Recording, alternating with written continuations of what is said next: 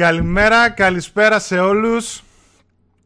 Πάμε δυνατά λοιπόν, για να δω καταρχάς τα μικρόφωνά μας αν είναι ανοιχτά. Μια χαρά είναι τα μικρόφωνά μας, γεια στα μωράκια, καλώς ήρθατε, καλώς σας βρήκαμε.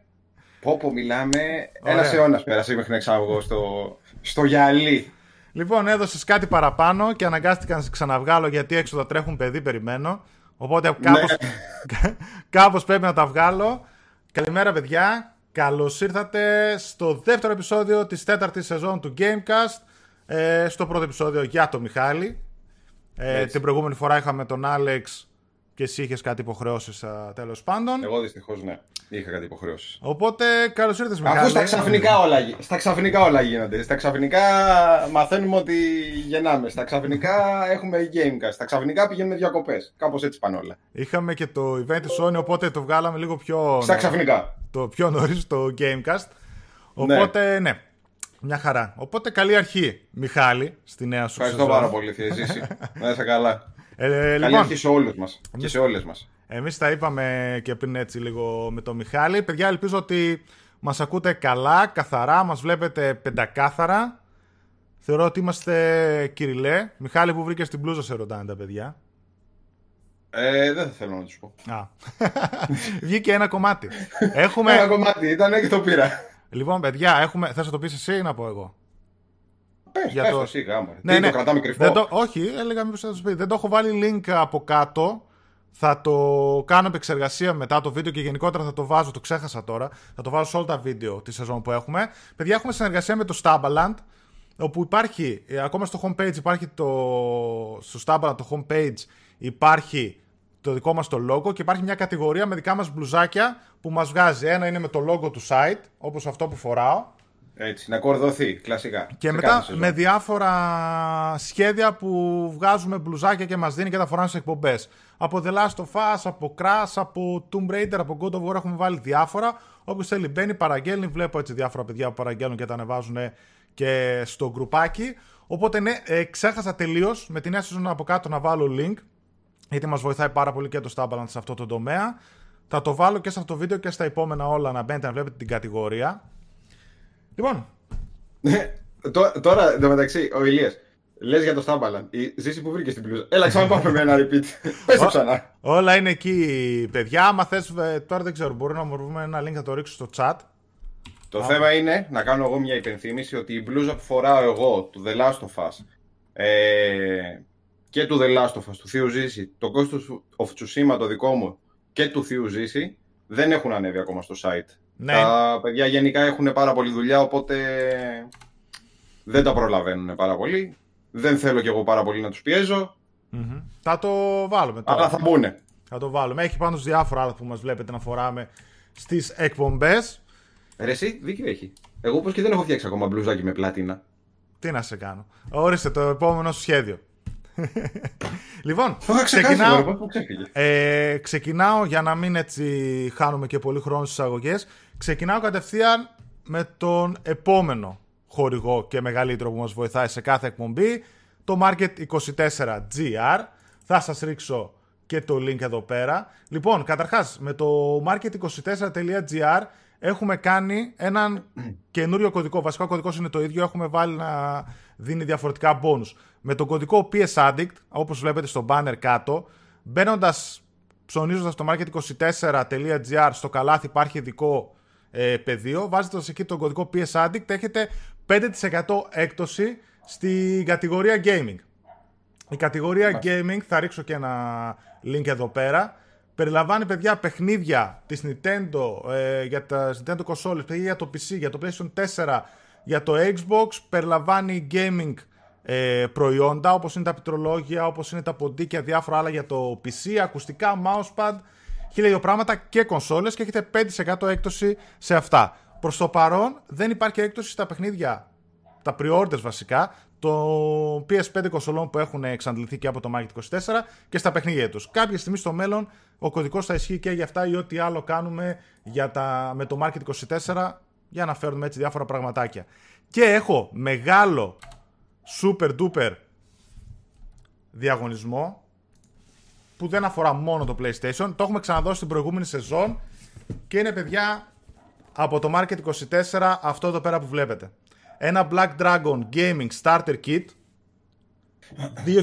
είκοσι είκοσι Edition, όπως βλέπετε εδώ πέρα, που περιλαμβάνει πληκτρολόγιο, ποντίκι, ακουστικά και mousepad. Θα βάλω και ένα βιντεάκι να βλέπετε όσο εγώ σας λέω. Μάρκετ είκοσι τέσσερα για άλλη μια φορά, παιδιά, μας υποστηρίζει. Για κάθε βίντεο μας δίνει και από ένα super δωράκι. Αυτή τη φορά Black Dragon Gaming Starter Kit, μηχανικό πληκτρολόγιο με blue switches για όσους είστε γνώστες, με διάφορες λειτουργίες φωτισμού και με super αίσθηση στα πλήκτρα. Είναι το μικρό το πληκτρολόγιο, δεν έχει το numpad δίπλα με τους αριθμούς, έτσι, οπότε βολεύει πιο πολύ σε minimal γραφεία αν θέλετε.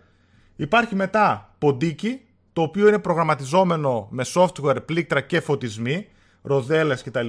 Και τα πλαϊνά του πλήκτρα που έχει επίσης προγραμματιζόμενα. Headset, το οποίο μπαίνει και σε πι σι, μπαίνει και σε PlayStation τέσσερα και γενικότερα σε κονσόλες. Έχει μέσα και ενσωματωμένο ε, μικρόφωνο, συγγνώμη. Από εκεί και πέρα υπάρχει της Black Dragon το mousepad, extra large μεγάλο mousepad, και γενικότερα είναι ένα κομπλέ, ε, head, κομπλέ gaming starter kit όπως αναφέρει. Ωραίο. Ε, και ωραίο και πάρα πολύ καλό, το είχαμε δώσει και σε προηγούμενη εκπομπή.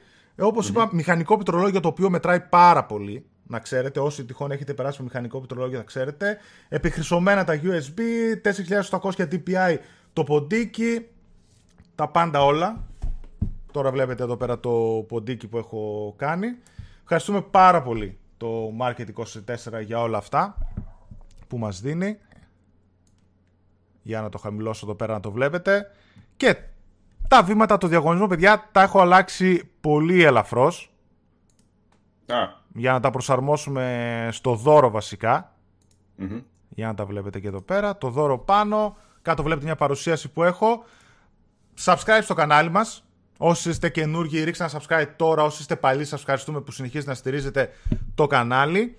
Like στο βίντεο που μας βοηθάει πάρα πολύ. Αφήστε σχόλιο είτε στο chat τώρα όσοι μας βλέπετε live, είτε ε, μας βλέπετε κονσέρβα κάτω στα σχόλια από το βίντεο. Οποιοδήποτε σχόλιο θέλετε με το hashtag Market είκοσι τέσσερα τζι αρ. Και απλά έξτρα συμμετοχή, δεύτερη συμμετοχή, έχω βάλει ένα προαιρετικό βήμα που είναι, επαναλαμβάνω, προαιρετικό βήμα. Είναι το follow όσοι έχετε Instagram στο λογαριασμό Black Dragon Gaming, που είναι η εταιρεία, η μάρκα από το δώρο που μας δίνει το Market είκοσι τέσσερα. Κάνετε ένα follow στο Instagram, στο λογαριασμό τους, διπλή συμμετοχή κερδίζετε έτσι, αλλά είναι προαιρετικό, επαναλαμβάνω, το βήμα. Βλέπω εδώ πέρα, ε, μισό λεπτό, βλέπω εδώ πέρα λέει, παιδιά δεν με αφήνει να βάλω τον κωδικό πι ες Addict, λέει ότι δεν είναι έγκυρος ή έχει φτάσει στο ανώτο όριο χρήσης. Σταύρο, θα το δούμε, μπας και υπάρχει κάποιο πρόβλημα με το site του Market είκοσι τέσσερα. Αυτή τη στιγμή δεν μπορώ να το δω. Το δω μετά την εκπομπή, θα μιλήσω με τα παιδιά. Εκτός αν μήπως κατά λάθος το παιδί θέλει να αγοράσει κάτι το οποίο δεν είναι στις gaming κατηγορίες. Μπορεί. Gaming είναι μόνο, ο κωδικός είναι μόνο για την gaming κατηγορία, που βέβαια είναι πάρα πολύ μεγάλη, έτσι. Ναι, απλά λέω μήπως. So. Οπότε μπείτε, like, subscribe, σχόλιο με hashtag Market είκοσι τέσσερα τζι αρ, τι μας βλέπετε live είτε όχι. Και προαιρετικά μετά follow στο Insta Black Dragon Gaming. Και σας ευχαριστούμε πάρα πολύ για τη συμμετοχή κάθε φορά, όπως και φυσικά το Market είκοσι τέσσερα που συνεχίζει και μας στηρίζει για πολλές σεζόν. Καλημέρα, καλησπέρα, καλημέρα, καλησπέρα σε όλους. Χαμ, Χαμούγης, καλησπέρα, καλημέρα. Όλοι μαζί. Α, ξέρουν ότι... Ε, δεν ξέρω, παιδιά, προφανώς κάτι από το Discord, κάπου ήταν ένα σχόλιο που λέει γιατί είναι mirror ε, ναι, η εικόνα ναι, ναι. μου. Τα παιδιά λαμβάνουν μέρος στο διαγωνισμό, οπότε πάμε, μπήκαμε αισίως εισαγωγές, χορηγεί τα πάντα, διαγωνισμοί, πάμε σιγά σιγά να μπαίνουμε και ναι. στα καυτά Α, θεματάκια του διαγωνισμού. Στα καυτά το θεματάκια χάσε. Της επιτυχιότητας. Ε, ε, εκεί που είναι να μπεις πάντοτε με το κεφάλι, Α, ναι. ε, να μπούμε στα θέματα. Πάντα στα θέματα θα μπαίνουμε με το κεφάλι, αυτό το ξέρουν τα παιδιά. Ρούφα, ρούφα, ρούφα. Ειδικά όσοι μας ακολουθούν από τις προηγούμενες σεζόν. Αχ, από πού να ξεκινήσω. Από πού να ξεκινήσω. Να ξεκινήσω από τα σχόλια τα των παιδιών. Καλύτερα. Κάπου άκουσα ότι η Microsoft λέει στο Xbox τα free-to-play games δεν θα χρειάζεται να έχεις subscription για να παίζεις με το player. Ισχύει, προς το παρόν δεν ισχύει, δεν ξέρω αν θα το αλλάξουν. Στο PlayStation τέσσερα πάντως ισχύει αυτό από την αρχή. Ποτέ τα free-to-play δεν θέλανε subscription.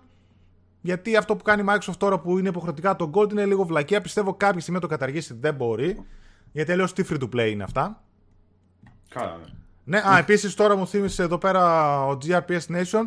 Στο τέλος της εκπομπής, παιδιά, ο νικητής του προηγούμενου διαγωνισμού θα είναι καρφιτσωμένο σχόλιο. Ξέχασα τώρα, άλλη φορά το κάνω πριν την εκπομπή. Καρφιτσωμένο σχόλιο στο βίντεο της πρώτης εκπομπής της τέταρτης σεζόν με τον νικητή της προηγούμενης εκπομπής. Λοιπόν, χαμός, καταποντισμός από μια βόμβα που έσκασε μεσοβδόμαδα. Είχα κάνει και ένα έξτρα βιντεάκι έτσι που το σχολιάσαμε εκεί πέρα όσο ήταν καυτό ακόμα, ναι, και έκαιγε το... αυτή η βόμβα τέλος πάντων που άχνιζε. Ναι. Να την πούμε σε δύο λεπτά. Θα ξεκινήσω με μια άλλη είδηση πρώτα, πιο μικρή αλλά που μας ενδιαφέρει. The Game Awards. Επιστροφή, yeah. επιστροφή το The Game Awards στις δέκα Δεκεμβρίου του δύο χιλιάδες είκοσι. Θα γίνει λόγω της πανδημίας ψηφιακά.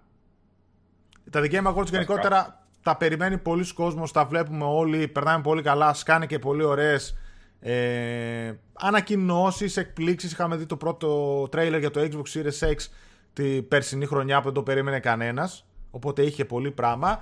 Φέτος ψηφιακά, σε σαράντα πέντε πλατφόρμες, σύμφωνα με τον Geoff Kinley, που είναι ο δημιουργός και παρουσιαστής των α, βραβείων, εμπνεύστηκε, λέει, από το Death Stranding και θα, και θα κάνει ένα τύπου Connect the Humanity, Connect the World, ξέρω εγώ, κάπως έτσι φάση θα είναι το concept of The Game Awards. Θα, η διοργάνωση θα λάβει χώρα μεταξύ τριών χωρών, κάτι το πρωτόγνωρο, και η λήψη των διάφορων πλάνων έτσι που θα δούμε θα είναι σε μικρές σκηνές του Λος Άντζελες, του Τόκιο και του Λονδίνου. Ναι. Ε, ελάχιστος κόσμος φυσικά θα είναι παρόν, γιατί έχουμε την πανδημία. Οι παρουσιαστές του live show θα ανακοινώνουν τα βραβεία, ενώ οι συμμετέχοντες δεν θα γνωρίζουν πλέον εκ των προτέρων αν κέρδισαν ή όχι. Ναι, οκ. Okay. Παρ' όλα αυτά, λέει, θα υπάρχουν προσχεδιασμένα διαλύματα υπό τη μορφή μουσικής ή ανακοινώσεων παιχνιδιών. δέκα Δεκεμβρίου του δύο χιλιάδες είκοσι τα βραβεία. Και μετά από αυτό νομίζω ότι ήρθε η ώρα να συζητήσουμε για την α, βόμβα μεγατόνων που έσκασε μέσα στη βδομάδα. Καλημέρα σε όλους, παιδιά. Καλημέρα, καλησπέρα όσοι μπήκατε τώρα. Και... λοιπόν, όσοι τυχόν ζείτε κάτω από κάποια πέτρα ή τυχόν σε μια σπηλιά ή γενικότερα λείπατε σε αυτό το διάστημα ή σας κόπηκε το ίντερνετ, δεν είχατε καμία επαφή, ή γενικά κατεβαίνετε από τα βουνά. Ναι, ή γενικά κατεβαίνετε από τα βουνά. Είχαμε την ανακοίνωση της ξεγοράς της Zenimax Media από τη Microsoft.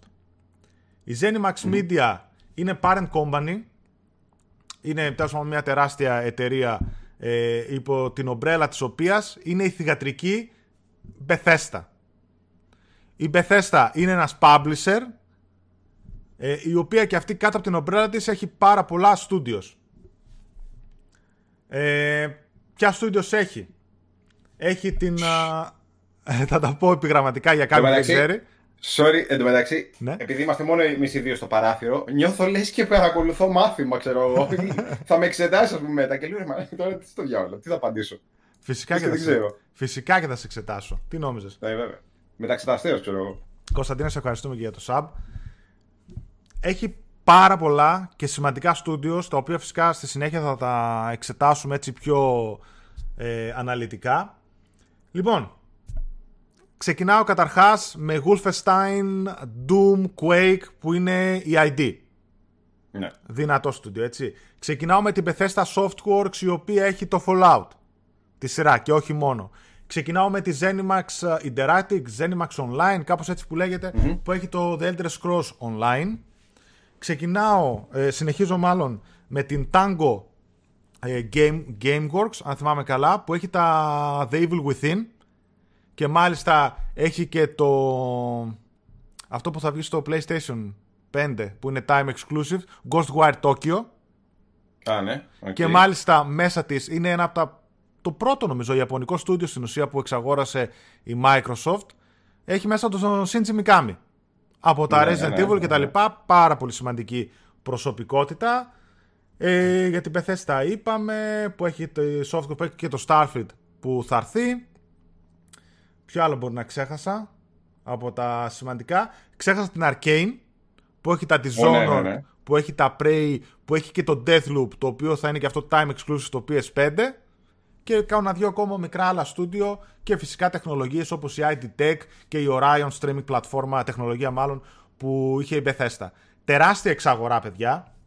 Μιλάμε για επτά κόμμα πέντε δισεκατομμύρια ε, που είναι νομίζω η δεύτερη μεγαλύτερη εξαγορά στο χώρο του gaming μετά την εξαγορά της Supercell από την uh, Tencent. Mm-hmm. Στην ουσία στο χώρο των κονσολών είναι μεγαλύτερη εξαγορά. Είχε μετά εξαγοράσει η Microsoft την uh, εταιρεία που, κατασκευά, που κατασκεύαζε το Minecraft για δυόμισι δις. Οπότε καταλαβαίνεις, μιλάμε επί δυόμισι φορές το ποσό που είχε δώσει τότε. Ε, είναι μια εξαγορά η οποία θα ταράξει και θα αλλάξει σίγουρα τα δρόμενα στο gaming σκηνικό. Σε πρώτη φάση για μένα θα κριθεί σε βάθος πενταετίας όλο αυτό και πώς θα το χειριστεί η Microsoft, και μετά φυσικά σε βάθος δεκαετίας αν όλη αυτή η κίνηση που έκανε τι άλλαξε στην ίδια τη Microsoft και τι άλλαξε στο gaming σκηνικό. Εντάξει, αυτό... εντάξει. Ναι, μακάρι να τα πάει καλά βέβαια. Πες λίγο γιατί, γιατί θέλω να φέρω κάτι σημειώσεις που έχω. Μας αφήνετε, παιδιά, θα μείνουμε λες και είμαστε σε κάποιο σχολείο. Βασικά, εγώ αυτό που ήθελα να πω είναι ότι είναι μεγάλη κίνηση αυτή που έκανε η Microsoft. Mm-hmm. Ε, γιατί όπως πολύ καλά γνωρίζουμε, τουλάχιστον στην τωρινή γενιά που διανύουμε, η Sony το έχει πάει, το έχει πάει μονότερμα. Ε, οπότε ίσως ταρακουνήσει και λίγο την ίδια την εταιρεία. Μιλάω για τη Sony. Ε, από εκεί και πέρα είναι αυτό που λέει ο Θείος Ζης, ότι δεν θα κριθεί στον πρώτο χρόνο το τι έχει κάνει, θα κριθεί πολύ μετέπειτα. Και από εκεί και πέρα βλέποντας και κάνοντας. Δηλαδή, αν έχει δώσει επτά κόμμα πέντε ξέρω εγώ, για να αγοράσει, για να αγοράσει τέλος πάντων, την Bethesda και όλα τα σχετικά, και δεν έχει κάνει τίποτα, δώρον άδωρον. Ενώ η Sony, ξέρω εγώ, έχει πάρει μια Insomnia Games που γνωρίζουμε και ό,τι άλλο κάνει. Και βγάζει, ας πούμε, τα ποσά τα αποκλειστικά της. Ναι, ναι. Όχι, ναι, εντάξει. Καμία σχέση. Αλλά θέλω, ρε παιδί μου, να σου πω: η μία έχει πάρει ένα στούντιο το οποίο γνωρίζουμε και βγάζει το Ratchet and Clank που το ξέρουμε από πολύ πιο παλιά και αρέσει στους περισσότερους. Βγάζει έναν πολύ γνωστό ήρωα σε όλο τον κόσμο που πουλάει κιόλας τα μαλλιοκέφαλά του. Θα συνεχίσει κιόλας. Ε, εντάξει, είναι από εκεί και πέρα πώς θα το χειριστεί αυτό που είπες, πώς θα το χειριστεί η ίδια η Microsoft. Τα οποία όμως franchises, οκ, okay, τώρα σε καταλαβαίνω αυτό που λες, ναι, είναι γνωστά, δουλεύουν πολύ καλά για τη Sony και το κοινό της Sony, αλλά η Bethesda έχει τρία, ας πούμε, franchises που μου έρχονται μπαμ μπαμ, που είναι κολοσσοί, Fallout, The Elder Scrolls, έτσι, ναι, και το Doom, σαν franchises. Και περιμένουμε, ας πούμε, καινούριο Elder Scrolls. Χρήστος, ευχαριστούμε πάρα πολύ, διάβασα για να ενημάσω. Οπότε είναι τεράστια franchises αυτά. Λοιπόν, ας τα βάλουμε λίγο με τη σειρά, για να αρχίσουμε έτσι να τα σχολιάζουμε και να βλέπουμε λίγο και τα σχόλια των παιδιών. Καταρχάς, έτσι για την ιστορία, πέρα από αυτά που είπαμε. Αυτή τη στιγμή η Microsoft έχει δύο παιχνίδια τα οποία θα βγουν time exclusive στο PlayStation πέντε. Μιλάω για το Ghostwire Tokyo, που είναι της Tango Gameworks, Tango Softworks, Gameworks νομίζω λέγεται, Game. και το Deathloop της Arcane. Ναι. Από ό,τι είπε ο Phil Spencer, θα τιμήσουν κανονικά τις συμφωνίες. Φυσικά ε, δεν υπάρχει λόγος να δεν τις τιμήσουν. Είναι καινούργια παιχνίδια, δεν να πεις ότι βγάζανε κανένα Elder Scrolls καινούργιο και ένα Fallout. Καλά, και τον Deathloop τώρα. Αποκλειστικό. Ναι. Σιγά μην θέλουν τώρα. Φυσικά θα υπάρχουν και ρήτρες για τα συμβόλαια. Σιγά τώρα μην τα σπάσουν και να δίνουν λεφτά, έτσι. Ναι, οπότε σιγά. Αυτή τη στιγμή, κάποια στιγμή μέσα στο επόμενο, ε, νομίζω το Deathloop βγαίνει το δεύτερο τρίμηνο του είκοσι είκοσι και το Ghostwire Tokyo δεν θυμάμαι το είκοσι είκοσι ένα το Deathloop και το Ghostwire δεν θυμάμαι πότε, θα δούμε δύο ε, από time exclusive στο πι ες φάιβ από τη Microsoft. Το άλλο που είναι είναι ότι το gaming τμήμα της Sony από το δύο χιλιάδες δεκατρία έως και το δύο χιλιάδες δεκαεννιά τα κέρδη που έφερε στη Sony ήταν οκτώ κόμμα οκτώ δισεκατομμύρια. Εντάξει, μιλάμε για μια γεμάτη πενταετία, εξαετία, οικονομικά έτη τέλος πάντων, όπου το gaming τμήμα έφερε οκτώ κόμμα οκτώ δισεκατομμύρια. επτά κόμμα πέντε ήταν η εξαγορά που κόστισε στη Microsoft. Καταλαβαίνεις γιατί τεράστιο ποσό μιλάμε. Και εδώ ναι. πέρα να πω μια ιστορία έτσι που τη θυμήθηκα με το που είδα αυτή την ανακοίνωση. Είχα δει ένα podcast, θα το πω τώρα ποιο είναι, αν θέλουν να μπουν τα παιδιά να το δουν. Είναι το άι τζι εν Podcast Unlocked λέγεται, είναι το διακόσια ένα, όπου είχε τρία αφεντικά του Xbox, είχε τον uh, Phil Spencer, είχε τον Peter Moore που ήταν αφεντικό του Xbox επί εποχής τριακόσια εξήντα και είχε τον Seamus Blackley που είναι από τους πρωτοπόρους και πρώτους που δημιούργησαν το αρχικό Xbox και φυσικά συνέχισε μετά την πορεία του μέσα στο Xbox, τώρα έχει συνταξιοδοτηθεί. Είχαν μια ωραία συζήτηση μεταξύ τους και κάποια στιγμή λένε ότι ήταν σε ένα τραπέζι και συζητούσαν για τα λεφτά που θα ρίξουν για τη δημιουργία και το λανσάρισμα του Xbox τριακόσια εξήντα. Όπου όλοι ξέρουμε ότι μέχρι τώρα είναι η πιο πετυχημένη κονσόλα της Microsoft. Και έλεγε ρε παιδί μου ότι είχαμε χ δισεκατομμύρια για τη δημιουργία του Xbox τριακόσια εξήντα και για το λανσάρισμα και είχαν τυπώσει χαρτονομίσματα των εκατό εκατομμυρίων δολαρίων. Για πλάκα τώρα, έτσι. Ε, χαρτονόμισμα των εκατό εκατομμυρίων δολαρίων και παίζαμε, λέει, μεταξύ μας με αυτά τα χαρτονομίσματα του στυλ. Ένα-δύο χαρτονομίσματα, ξέρω εγώ, διακόσια εκατομμύρια για να αγοράσουμε third party exclusives. Εκείνα για να βγάλουμε το, ξέρω εγώ, τα first party της Microsoft, το Halo, για την Bungie. Εκείνα για να βοηθήσουμε την Unreal τότε που έψαχνε mm. πλατφόρμα στο console σκηνικό και μαζί με την Gears, αποφα... μαζί με την... Uh... πώς λεγόταν το στούντιο που έβγαλε τα Gears. Δεν θυμάμαι. Τέλος πάντων, για να βγάλουν το Gears στο Xbox τριακόσια εξήντα, που και μάλιστα ήταν και η αιτία να πάει από τα διακόσια πενήντα έξι στα πεντακόσια δώδεκα μνήμη το Xbox τριακόσια εξήντα. Και γενικότερα λέγανε και γελούσε ο Phil Spencer και έλεγε μόνο στη Microsoft συμβαίνουν αυτά, το πόσο τεράστια εταιρεία είναι η Microsoft, εταιρεία τριών εκατομμυρίων, ναι, και πόσο ψηλά είναι αυτά τα δισεκατομμύρια για τη Microsoft. Δίπλα, λέει, έχεις, ας πούμε, το τμήμα που βγάζει τα Windows, που είναι το, το πιο επικερδές τμήμα, ξέρω εγώ, στον κόσμο, σε όλες τις εταιρείες εδώ και πόσες δεκαετίες. Και εμείς, ας πούμε, παίζουμε με κάποια δις λίγα και κάνουμε κάποιο τζίρο που μπορεί να είναι μια παρανυχίδα στο σύνολο της Microsoft. Και γενικότερα τα κέρδη φέρει το Xbox είναι μια παρανυχίδα στο σύνολο των κερδών της Microsoft. Αλλά καταλαβαίνετε λίγο τα μεγέθη που θέλω να πω και πόσο πολύ χαβαλέ μπορεί να κάνει η Microsoft με τα δις. Άλλο χρήμα η μία, άλλο χρήμα η άλλη. Ναι, καμία σχέση. Βέβαια έχουν πάρα πολύ χρήμα και μάλιστα και ρευστό και η Sony και η Nintendo. Ναι, εντάξει, ρε παιδί μου. Έχουν πολύ, είναι πολλά δις. Η καθεμία στην κατηγορία της. Δηλαδή τώρα η Microsoft δεν πρόκειται να κάτσει να ασχοληθεί τόσο πολύ με το gaming. Mm. Η... Έχει από πίσω τα Windows. Αυτό. Έχει την... Ε. Αυτό. Είναι μεγαλύτερο... Δεν θα κάτσει να ασχοληθεί τώρα με το Xbox. Είναι μεγαλύτερο ρίσκο. Okay, θα ασχοληθεί, ρίσκο. αλλά... Όχι, θα ασχοληθεί, γιατί από αυτό φαίνεται ότι και οι εξαγορές στο στούντιο που γίνανε τα τελευταία χρόνια και η τεράστια αυτή εξαγορά που ήταν λεφτά της Microsoft. Δεν είναι λεφτά που σου έφερε το Xbox, ρε παιδί μου. Έτσι. Ναι, ρε παιδί μου, αλλά προτεραιότητα της, ας πούμε, είναι τα πι σι. Ε, άσχετα, δεν μιλάμε τώρα για παιχνίδια. Mm. Το πι σι γενικότερα και όχι το gaming κομμάτι. Ναι, απλά δείχνει ότι το παίρνει πολύ πιο σοβαρά. Ναι, εντάξει, οκ. Okay. Πλέον. Το παίρνει πολύ πιο σοβαρά γιατί για να δίνεις τέτοια λεφτά, σίγουρα θέλεις να ενισχύσεις το gaming κομμάτι σου, το Xbox κομμάτι σου και φυσικά πίσω από αυτό, αυτό που αυτό τους ενδιαφέρει, είναι να ενισχύσεις τις cloud υπηρεσίες σου και να γίνει στην ουσία μία διαφήμιση για το Azure που έχουν. Όπου πολλές εταιρείες χρησιμοποιούν τις cloud υπηρεσίες της Microsoft, ναι, όπως ναι, ναι, και ναι. η ίδια η Sony. Οπότε καταλαβαίνεις, είναι ένα μέσο το gaming για να φτάσουν να γίνουν κολοσσοί, όπου και τώρα είναι κολοσσοί, στο cloud. Θα πούμε και παρακάτω για την Amazon που μπαίνει στο παιχνίδι και τι χαμός γίνεται. Γενικότερα όσοι ξέρετε, όσοι έχετε ψαχτεί, όσοι έχετε διαβάσει για το Xbox, για το πώς δημιουργήθηκε, Ε, παιδιά, δημιουργήθηκε το Xbox ε, στην ουσία σαν ένα πείραμα το οποίο κανείς δεν το ήθελε. Ο Seamus Blackley και κάποιοι άλλοι όταν είχαν κάνει την ομάδα για να φτιάξουν το Xbox, υπήρχαν και κάποιες άλλες ομάδες ανταγωνισμού μέσα στη Microsoft. Στην ουσία τους κοροϊδεύαν όλοι, στέλνανε άτομα εκεί πέρα που ήταν για σύνταξη, κάποιοι μεγάλα κεφάλαια της, της Microsoft που πήγανε στο Xbox, τους λέγανε ότι τι πας εκεί, πας εκεί να καταστρέψεις την καριέρα σου κτλ. Κανείς δεν έπαιρνε σοβαρά το gaming στην Microsoft. Τότε αυτοί θέλανε το software, τα Windows και το πώς θα κάνουν το world domination. Ε, πολλές, δηλαδή, παιδιά, έχω διαβάσει και βιβλία, από εκεί και πέρα κατάφεραν στην ουσία να φτιάξουν το Xbox με τη λογική του φόβου της Sony. Φοβότανε ότι η Sony με το PlayStation δύο που ερχότανε θα μπορούσε να κυριαρχήσει στο living room, όπως το ονομάζανε αυτοί, στην ουσία στο σαλόνι μας, και μέσω του PlayStation και του λειτουργικού που θα έχει να γίνει ένας ανταγωνιστής το Windows. Αυτό φοβόταν πάρα πολύ Microsoft και από εκεί πήρε ένασμα να και έδωσε το πράσινο λαμπάκι να φτιάξουν το Xbox για να γίνει ανταγωνιστής του PlayStation.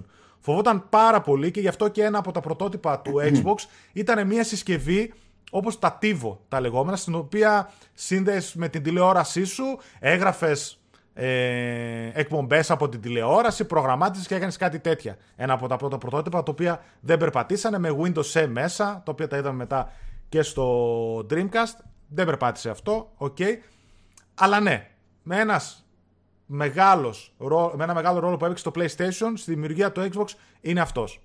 Φοβόταν πάρα πολύ τη Sony να μην επεκταθεί και χτυπήσει στα ίσα κάποια στιγμή τα Windows. Από εκεί πέρα αλλάξανε, παιδιά, τα πράγματα και φτάσαμε στο σήμερα που βλέπουμε πόσο πολύ έχει αλλάξει το gaming σκηνικό. Για να δω λίγο και τα σχόλιά σας,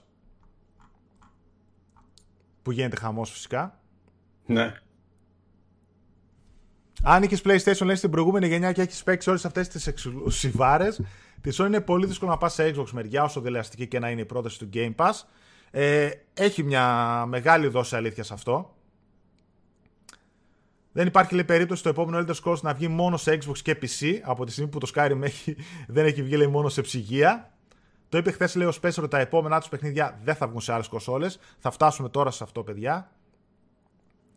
Απαράδεκτη Sony, λέει, με τις τιμές σε μένα με έχασε θεία ζήση με αυτά που έκανε ογδόντα ευρώ για ένα remaster. Επίσης, αυτό που έγινε, Α, καλά.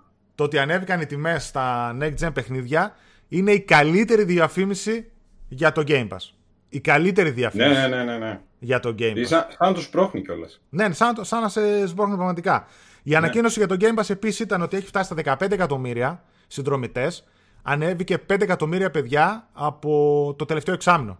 Δηλαδή είχε μεγάλη άνοδο το Game Pass.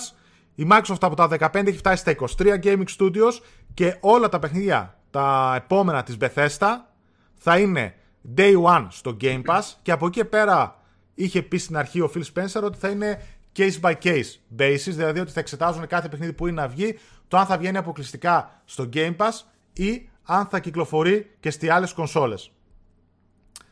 Ε, λοιπόν, να σχολιάσουμε αυτό για τις αποκλειστικότητες, το οποίο φαντάζομαι Μεγάλο και... αυτό με το, με το Gamecast. Με το Gamecast, λέω. Με, ναι, το Game Pass. με το Game Pass. Έχω διαβάσει και έχω ακούσει όλες τις απόψεις και όλες είναι σωστές. Γιατί, καταρχάς, θα ξεκινήσω από το, το εξόφθαλμο. Αν εξαγόραζε την Bethesda μία Sony ή μία Nintendo ε, αυτό. ή μία κάποια άλλη εταιρεία τύπου Google ή τύπου Amazon, πιστεύετε εσείς ότι θα τα έβγαζε? Καταρχάς, θα αναρωτιόμασταν ποτέ αν θα βγαίνανε multi-platform τα παιχνίδια ή αποκλειστικά? Αποκλείεται. Εγώ λέω ότι θα το θεωρούσαμε αν εξαγόραζε η Sony Ε, την Zenimax και κατ' επέκταση την Bethesda, θα το θεωρούσαμε αυτονόητο ότι όλα τα παιχνίδια θα γινόταν αποκλειστικά στο PlayStation οικοσύστημα. Ναι.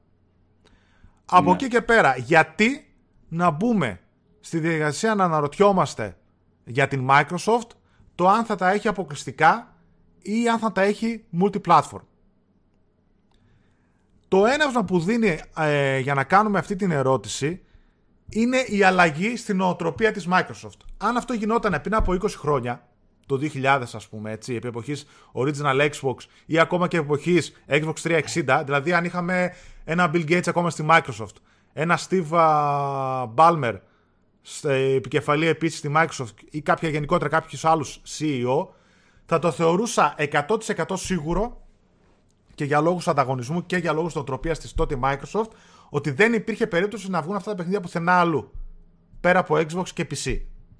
Αυτή ήταν η νοοτροπία της τότε Microsoft, μια Microsoft η οποία κυριαρχούσε και στο λογισμικό κομμάτι και μάλιστα είχε τότε και δικαστήρια με μονοπόλια στην Αμερική και γι' αυτό και πήγε και έδωσε και κάποια εκατομμύρια δολάρια στην Apple τότε που παράπεε και είχε φέρει και το Microsoft Office στα Macintosh, μόνο και μόνο για να υπάρχει απέναντί της ένας ανταγωνιστής. Τότε η Apple παράπεε μόνο και μόνο για να ρίξεις στάχτη στα μάτια του Κογκρέσου που την είχε καλέσει για μονοπωλιακές τακτικές, ότι να ορίστε βοηθάω ή και έχω και έναν άλλον αντίπαλο. Αν συζητούσαμε, αν συζητούσαμε τότε θα ήταν διαφορετικά τα πράγματα. Τώρα με το Phil Spencer και με όλη αυτή την νοοτροπία των τελευταίων χρόνων της Microsoft, του στυλ και με τις δηλώσεις φυσικά που κάνει ότι το gaming είναι για όλους και είμαι κατά τον exclusive, είμαι κατά τον time exclusive και το ένα και το άλλο. Τα ακούσαμε, τα έχουμε δει να βγαίνουν και λάθος, τα έχουμε δει να βγαίνουν και σωστά. Έχουμε δει τακτικές όπου το όρι το ένα και το δύο έχει βγει και στο Switch, το Cuphead έχει βγει και στο Switch και στο PlayStation τέσσερα. Βλέπουμε έτσι μια διαφορετική τακτική από τη Microsoft. Και με ναι. τις δηλώσεις και με αυτά μπαίνουμε σε αυτό το τρυπάκι ότι ίσως κάποια από αυτά να βγαίνουν και multi-platform. Τι θα μπορούσε να κάνει η Microsoft και να βγει και σωστή και λάθος? Καταρχάς, πρέπει να σκεφτούμε, τώρα το πήρα λίγο μονότρεμα Μιχάλη, απλά για να μην ναι, χάσω ναι, ναι. Το... Πες, πες, τον ηρμό. Τον ηρμό θα τα πω για να πεις μετά εσύ και, και θα διαβάσουμε και τα σχόλια των παιδιών. Τι θα μπορούσε να κάνει, το πιο εύκολο που θα μπορούσε να κάνει η Microsoft? Ό,τι βγάζει η Bethesda από εδώ και πέρα, τέλος. Θα το βάζω αποκλειστικά και day one στο Game Pass. Στόχος μου ποιος είναι? Ο βραχυπρόθεσμος στόχος μου είναι να χτυπήσω τη Sony, η οποία ναι. κάνει το ίδιο και διατηρεί ένα μοντέλο το οποίο είναι έι έι αποκλειστικά που κοστίζουν εκατομμύρια, τα οποία όμως είναι πετυχημένα το, άμε, το ένα μετά το άλλο και σε κριτική βαθμολογία και σε έσοδα λόγω πωλήσεων. Οπότε σου λέει αυτό το μοντέλο το οποίο το θεωρώ αρκετά παλιό με αυτά τα, τις αλλαγές που γίνονται στο gaming σκηνικό. Θα το χτυπήσω βραχυπρόθεσμα τώρα, αλλά νομίζω ότι η Microsoft κοιτάει στο long game, δηλαδή σε βάθος δεκαετίας plus, όπου όπως έχει πει και ο ίδιος ο Phil Spencer δεν θεωρεί την Nintendo και την Sony ανταγωνιστές, αλλά θεωρεί την Google και την Amazon, οι οποίες θα μπορούσαν και οι ίδιες να είχαν εξαγοράσει την Bethesda και να τα είχαν βάλει αποκλειστικά στις πλατφόρμες που έχουν και αυτές για το streaming. Οπότε ναι, κάπως έτσι βγήκε και ο τίτλος του σημερινού επεισοδίου, ότι τα console wars πέθαναν ή τουλάχιστον δεν έχουν τόση σημασία θα έλεγα και θα πεθάνουν κάποια στιγμή στο άμεσο μέλλον. Κάτω, και, ξεκινάνε, ναι, και ξεκινάνε τα streaming wars. Ναι. Οπότε θα μπορούσε μακροπρόθεσμα να πει ότι ενισχύω τελείως και θωρακίζω το οικοσύστημά μου, το Xbox. Έχω ένα Game Pass το οποίο θα τρέχει νερό, κάποια στιγμή θα φτάσει πόσα εκατομμύρια, θα αρχίσει να μου επιφέρει κάποια κέρδη. Γιατί τώρα υπάρχει και αυτός ο προβληματισμός για το Game Pass, το τι κέρδη επιφέρουν αυτά τα δεκαπέντε εκατομμύρια ε, των συνδρομητών, όταν μέσα έχεις πόσα διαφορετικά indie παιχνίδια, πόσα διαφορετικές third party, τα δικά σου στούντιο και μια τέτοια εξαγορά που πότε περιμένεις να τα βγάζεις τα λεφτά σου πίσω. Δηλαδή όλοι αυτοί οι developers πώς μοιράζονται όλα αυτά τα δεκαπέντε εκατομμύρια επί δέκα ευρώ το μήνα? Ναι. Αναπόφευκτα, παιδιά, να ξέρετε ότι μέσα στην επόμενη διετία το Game Pass θα φτάσει να κοστίζει δεκαπέντε ευρώ, όπως τώρα είναι το Ultimate. Θα φτάσει να κοστίζει δεκαπέντε ευρώ η βασική συνδρομή ή και είκοσι. Που και πάλι για μένα το value for money θα είναι εξαιρετικό. Σίγουρα θα μεταξύ, περιμένετε άνοδο τιμής. Πες. Μεταξύ, αυτό που λέει τώρα ένα πρόσφατο σχόλιο που λέει ο Πλάτα ο Πλόμο, σε δέκα χρόνια θα είναι κυρίαρχος στο Xbox. Δεν ξέρω αν θα είναι σε δέκα, σε δεκαπέντε. Πάντως, γενικά το Xbox στο συγκεκριμένο τομέα με το Game Pass το έχει πάει τρένο. Ξέρει τι κάνει η ναι. Microsoft. Που δεν ξέρει τι να κάνει η Sony. Δεν μιλάω για το πι ες Now. Αλλά γενικά, ρε παιδί μου, επειδή κάποια στιγμή οι κονσόλες θα πεθάνουν mm. και η Microsoft είναι ήδη στον αγώνα, στον πόλεμο, πες το όπως θες, με το Game Pass, ε, το έχει πάρει πολύ πιο ζεστά από τη Sony. Ναι, μας η Sony, ρε παιδί μου, είμαστε κονσόλα. Ακόμα είμαστε στην κονσόλα. Εγώ σου λέω ότι η Microsoft κοιτάει αυτή τη στιγμή την επόμενη δεκαετία. Ε, ναι, απλά θα να είστε... σε κάποια φάση ίσως σε ένα σημείο η Sony που όντως να μην ξέρει τι θα κάνει. Θα πρέπει ή να... ακόμα θα πειραματίζεται. Θα πρέπει να απαντήσει και αυτό θα είναι το επόμενο point που θα σχολιάσουμε. Παιδιά, να είστε σίγουροι, εγώ βάζω ένα ενενήντα εννέα τοις εκατό ότι σε αυτή τη γενιά, τώρα στην αρχή, έτσι, ε, θα πάρει προβάδισμα η Sony και σε πωλήσεις κονσολών. Σίγουρα αυτό θα το ξέρετε, θα το δείτε. Γιατί τρέφεται από ένα branding που έχει κάνει εδώ και δεκαετίες, τρέφεται από μερικά άι πις τα οποία συγκρίνονται μόνο με αυτά της Nintendo, τρέφεται από ένα fan base το οποίο είναι εκατοντάδων εκατομμυρίων, προερχόμενοι μάλιστα και από το PlayStation τέσσερα, τα οποία εδώ και δεκαετίες περνάνε πολύ καλά με τη Sony και αγαπάνε τη Sony. Όπως και εμείς ναι. και το κανάλι και οι εκπομπές που κάνουμε και τα λοιπά, που είναι έτσι κατά κόρον αφιερωμένες στη Sony. Ναι, απλά δεν ρίχνουμε ποτέ το hate, δεν είμαστε αυτοί που θα ρίξουμε hate στη Microsoft και στην κάθε Microsoft. Είμαστε πολύ αντικειμενικοί σε αυτά που θα βγούμε. Ναι, εντάξει, εγώ σου λέω. Σε κάθε... δεν, είμαστε με, δεν είμαστε με παροπίδες μόνο PlayStation mm. και. Σε κάθε γενιά. Και εγώ παίρνω και τις τρεις κονσόλες, δίνω λεφτά και στους τρεις, αλλά ξέ, okay, ξεχωρίζω τους Sony. Εντάξει, εγώ δεν παίρνω και τις τρεις, ρε παιδί μου, απλά είναι. Τα... πώς να το πω ρε παιδί μου, μου αρέσουν αυτά της Sony, τα άλλα δεν με ελκύουν τόσο. Ε, εντάξει, τις Microsoft δεν με ελκύουν σχεδόν καθόλου, αν ξέρεις ένα-δύο παιχνίδια. Αυτό... Της Nintendo, ok. Αυτό... Αλλά δεν είναι ότι Παναγία μου φύγεται από μπροστά μου. Αυτό είναι αυτό που σου λέω, ότι έχει χτίσει κάποια επίσης, το οποίο της πήρανε πάνω από δεκαετία για να φτιάξει τα studio. Δηλαδή, επί εποχής PlayStation δύο και μετά, επί εποχής PlayStation τρία ξεκίνησαν να παίρνουν μπροστά και να στρώνουν τα studio της Sony και να βγάζουν επίπεδο Uncharted και άνω παιχνίδια. Mm. Έχει συνδεθεί πάρα πολύ μαζί τους ε, ο κόσμος και γι' αυτό κρατάει ακόμα και αυτό το μοντέλο των αποκλειστικοτήτων. Είναι πάρα πολύ δύσκολο, όπως είπε και ο σι ι ο της ίδιας της Microsoft, ότι είναι πολύ πιο εύκολο να εξαγοράσεις έτοιμα στούντιο από το να φτιάξεις ένα καινούριο. Ναι. Είναι μεγάλη αλήθεια, γιατί τη Sony της πήρε δεκαετίες και ολόκληρες γενιές να φτιάξουν τα στούντιό της, όπως ήταν η Santa Monica, όπως είναι η... η Naughty Dog, οι οποίοι φτιάχτηκαν από το yeah. μηδέν για να φτάσουν σε αυτό το σημείο. Και βλέπετε ότι η Microsoft τώρα πάει να, να κάνει, ας πούμε, την Playground ή την, α, την Initiative, που ακόμα δεν την είδαμε τι κάνει, έτσι, τα πρώτα της First Party Studios. Στα υπόλοιπα βλέπετε ότι παραπέζει λίγο με κάποια franchise δικά της. Και φυσικά ακόμα, όσο και αν θέλουμε να είμαστε υποστηρικτές και του Xbox, δεν φτάνει με την καμία τα franchises και τα άι πις που έχει Sony και Nintendo. Με την καμία όμως. Ναι. Μόνο το Halo μπορεί να συγκριθεί με κάποιο από αυτά και εκείνο δεν το έχει ε, εκμεταλλευτεί και δεν έχει δώσει τόσο καλά παιχνίδια τα τελευταία χρόνια. Δηλαδή και το πέντε για μένα ήταν αποτυχία, το Halo πέντε, και με το Infinite όλο αυτό που βλέπουμε.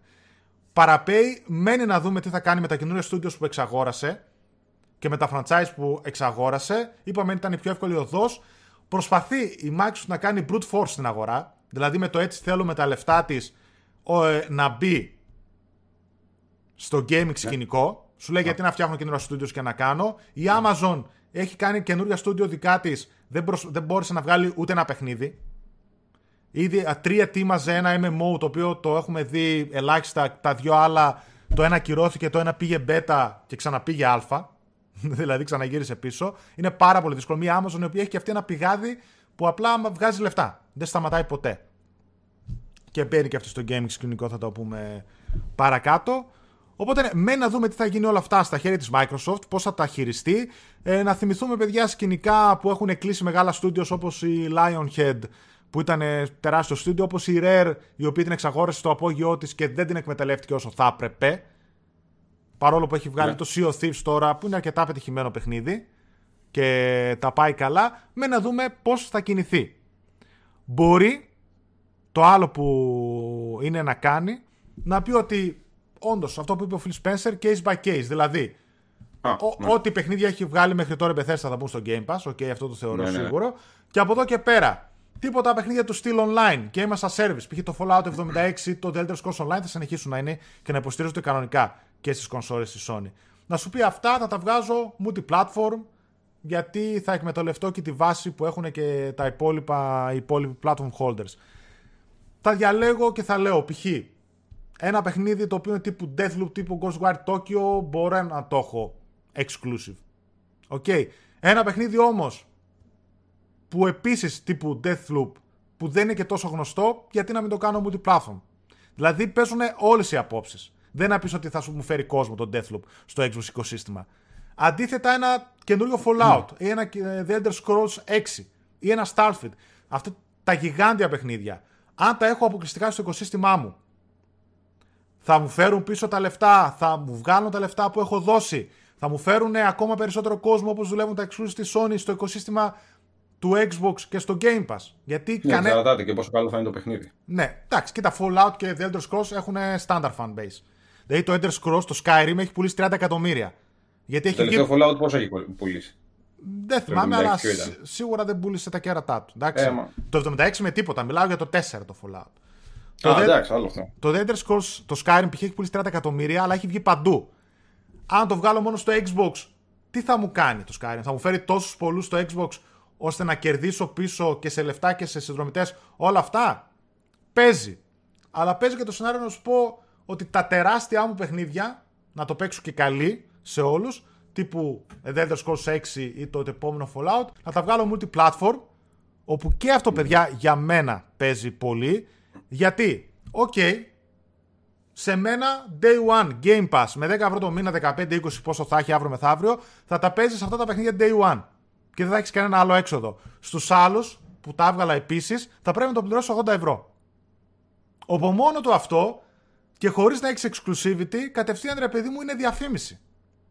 Ναι, ναι, ναι, είναι αυτό που σου είπα. Ότι σε σπρώχνει να πας. Ναι. Ε, λες και πήγαινε στον άλλο, ρε παιδί μου. Και αν τα πάει καλά. Άμα θες. Ναι, άμα δεν θες, πήγαινε αλλού. Και αν τα πάει καλά στο πι ες φάιβ, οκ, okay, ας το αγοράσετε εκεί, θα βγάλω εγώ και τα λεφτά μου στο πολλαπλάσιο. Αν ναι. το δώσετε ογδόντα ευρώ, και ακόμα και αν πέσει μετά και εξήντα και πενήντα, για μένα είναι super κέρδος.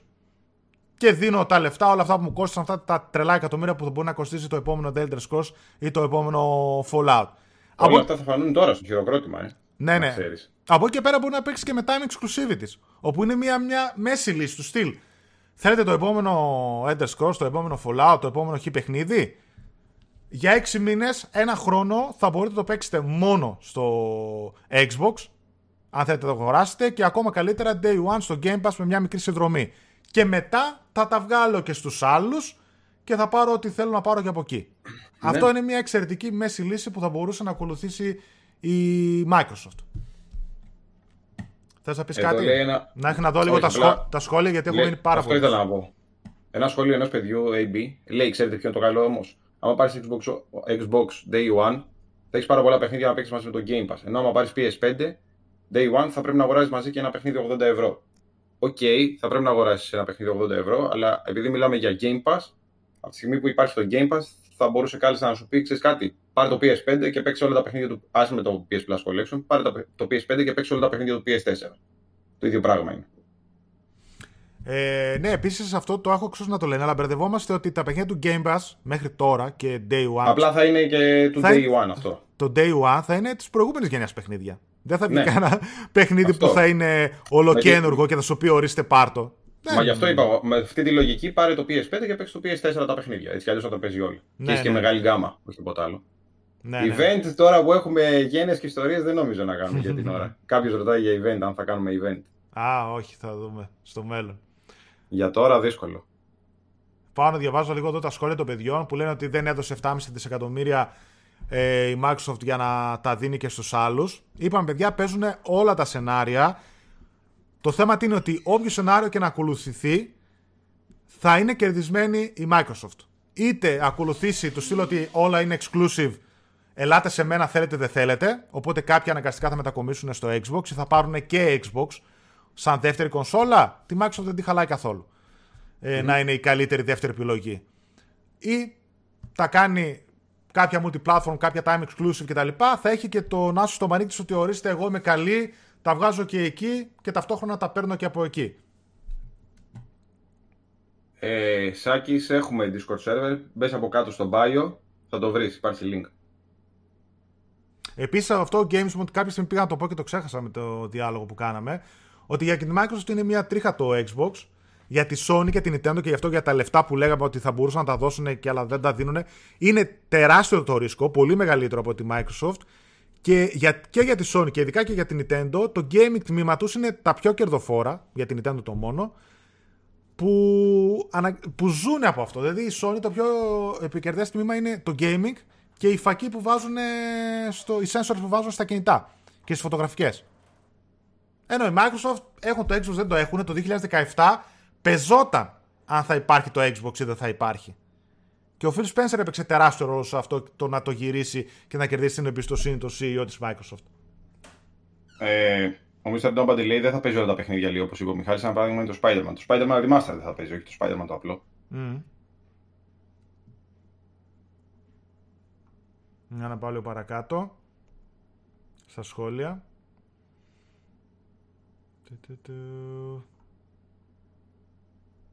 Συγγνώμη, παιδιά, έχω μείνει λίγο πίσω. Να ρωτήσω, έχουν βγάλει πόσες χρήσεις του Game Pass είναι πι σι users και πόσες κονσόλα? Νομίζω όχι, τουλάχιστον δεν το ξέρω εγώ. Ε, δε, δε. Στην Αμερική ναι, αλλά στην Ιαπωνία και στην Ευρώπη θέλει ακόμα πολύ δουλειά του brand της, λέει ο Χαράλαμπος. Επίσης, παιδιά, αυτό είναι πάρα πολύ σημαντικό και γι' αυτό λέω το πόσο ε, δυνατό είναι το brand της Nintendo και της Sony και του PlayStation βασικά, που δεν μπορεί να συγκριθεί ακόμα με το Xbox. Στην Αμερική είναι λίγο πιο ισορροπημένα τα πράγματα μεταξύ των εταιριών, αλλά Ευρώπη και η Ιαπωνία Καμία σχέση πραγματικά. Ε, το, το, το, το Game Pass είναι η υπηρεσία και Xbox και Cloud είναι τα μέσα πρόσβασης. Αυτό που λέει ο Πάρης. Το κακό, λέει, με τη Microsoft είναι ότι δεν την ενδιαφέρουν τα παιχνίδια πρωτίστως, τουλάχιστον. Οπότε ό,τι και να πούμε, ο gamer χάνει κάτι που δεν θέλουμε. Για να πάω παρακάτω. Το Cyberpunk θα είναι Day One στο Game Pass? Όχι. Δεν Όχι. Έχουμε, δεν έχουμε Α, το, πει κάτι τέτοιο. Ρωτήσει, ναι. ναι, ναι. Επειδή βλέπω πιο γρήγορα τώρα τα μηνύματα από σένα. Θα έχεις δεκαεννιά hit games, λέει, στο πι ες φάιβ. Αν δεν θα έχει παίξει κάποιος, εννοείται με το πι ες Plus Collection. Παιδιά, αυτό όσο το Πολύ ξέρετε. Καλό αυτό. Πολύ καλό αυτό. Day One στο πι ες φάιβ, όσοι είστε συνδρομητές πι ες Plus ή όσοι θα γίνετε. Όσοι αγοράσετε πι ες φάιβ θα έχετε το πι ες Plus Collection, όπου έχει μέσα δεκαοκτώ παιχνίδια, first party και third party, μεγάλα παιχνίδια, όχι indies, τύπου God of War, Days Gone, Final Fantasy δεκαπέντε και πολλά άλλα, Persona πέντε, που λοιπόν, αν δεν τα έχετε κάνω... παίξει, θα μπορείτε να τα παίξετε εκεί. Συγγνώμη, συγγνώμη. Mm. Λοιπόν, εγώ θέλω να κάνω μια ερώτηση και θέλω να γράψουν ε, τα μωράκια εκεί στο chat. Πόσοι πήρατε Day One κονσόλα Xbox, είτε digital είτε με το Blu-ray, και πόσοι πήρατε το PlayStation πέντε, πάλι digital ή με το Blu-ray. Έτσι θέλω να δω, έτσι, στο chat που κειμενόμαστε. Mm. Έχεις το πι ες φάιβ και δεν μας το λες. Όχι ρε. Δεν ξέρω, χαράλα πως το λέει. Όχι ρε, όχι, όχι. Δεν τα παίρνουμε από την Sony εμείς. Δεν ξέρω αν στην κυκλοφορία του πάρουμε κάτι. Προς το παρόν τώρα δεν ξέρω αν δώσαν έτσι για previews και τέτοια κάτι. Αλλά αν δώσουν, θα δώσουν. Ποιους θα δώσουν, ας κάνουν unbox calls. Ναι, εντάξει, τα παιδιά δεν είναι. Παιδιά, εγώ μόνο PlayStation έπαιρνα, ακόμα και στο τέσσερα παίζω, αλλά δεν πρόκειται να σκάω ογδόντα. Εντάξει, είναι ωραία παιχνίδια, αλλά δεν αξίζει οι είκοσι πέντε με τριάντα ώρες gaming να δώσω ογδόντα ευρώ. Αυτό είναι Έχω κάτι δείτε. που λέγαμε στην προηγούμενη εκπομπή, ότι ανάλογα και με τις τιμές που θα αλλάζουν, αλλάζει λίγο και το mentality των gamers, το πώς θα λένε ότι ογδόντα ευρώ, εγώ θέλω να πάρω τα πάντα. Θέλω να πάρω ένα παιχνίδι το οποίο θα είναι τέλειο, το παιχνίδι δεν θα έχει bugs, το οποίο θα έχει microtransactions, να είναι ολοκληρωμένο και να μου δώσει και εκατό ώρες. Και κάποια στιγμή είχαμε τον, τον προηγούμενο επικεφαλή των PlayStation Studios, τον Sean Lodin, που έλεγε ότι γιατί να ξοδεύουμε πέντε χρόνια και εκατομμύρια για να φτιάξουμε ένα παιχνίδι εβδομήντα ωρών και να μην ξοδεύουμε λιγότερα χρόνια για να φτιάξουμε τρία, τέσσερα, πέντε παιχνίδια το δεκαπέντε ωρών. Γιατί mm-hmm. κάτι άλλο που επίσης προβληματίζει και μένει να δούμε πώς θα κινηθεί η αγορά είναι τα δύο διαφορετικά μοντέλα. Το ένα είναι τη Sony, όπως είπαμε, τριπλ έι παιχνίδια, παραγωγές τεράστιες που κοστίζουν πολύ. Έχουν το κοινό τους που αγοράζει PlayStation μόνο για αυτά, αλλά ταυτόχρονα έχουν ένα μεγάλο ρίσκο, ε, το οποίο άμα σκάσει θα κοστίσουν πάρα πολύ στην uh, Sony. Όπως βλέπουμε, το μεγάλο ρίσκο και το μεγάλο κόστος ανεβάζει ταυτόχρονα και τις τιμές, όπως τις ανέβασε τώρα στα δικά της παιχνίδια τουλάχιστον, και φυσικά πιστεύω θα γίνει γενικά στους, σε όλους τους publishers. Και από απέναντι μεριά έχουμε με δέκα ευρώ πάρε first party, πάρε indies, πάρε το ένα τ' άλλο και τα δικά μας day one. Δύο τελείως διαφορετικά μοντέλα, τα οποία όμως και τα δύο περιέχουν ρίσκο. Που ακόμα δεν ξέρουμε ποιο θα επιβιώσει. Δηλαδή και τα δύο μπορεί ανά πάσα ώρα και στιγμή να σκάσει. Η ίδια Microsoft είπε ότι έχουμε ελάχιστο κέρδος από το Game Pass, αλλά κοιτάμε μελλοντικά ότι κάποια στιγμή θα μας φέρει κέρδη.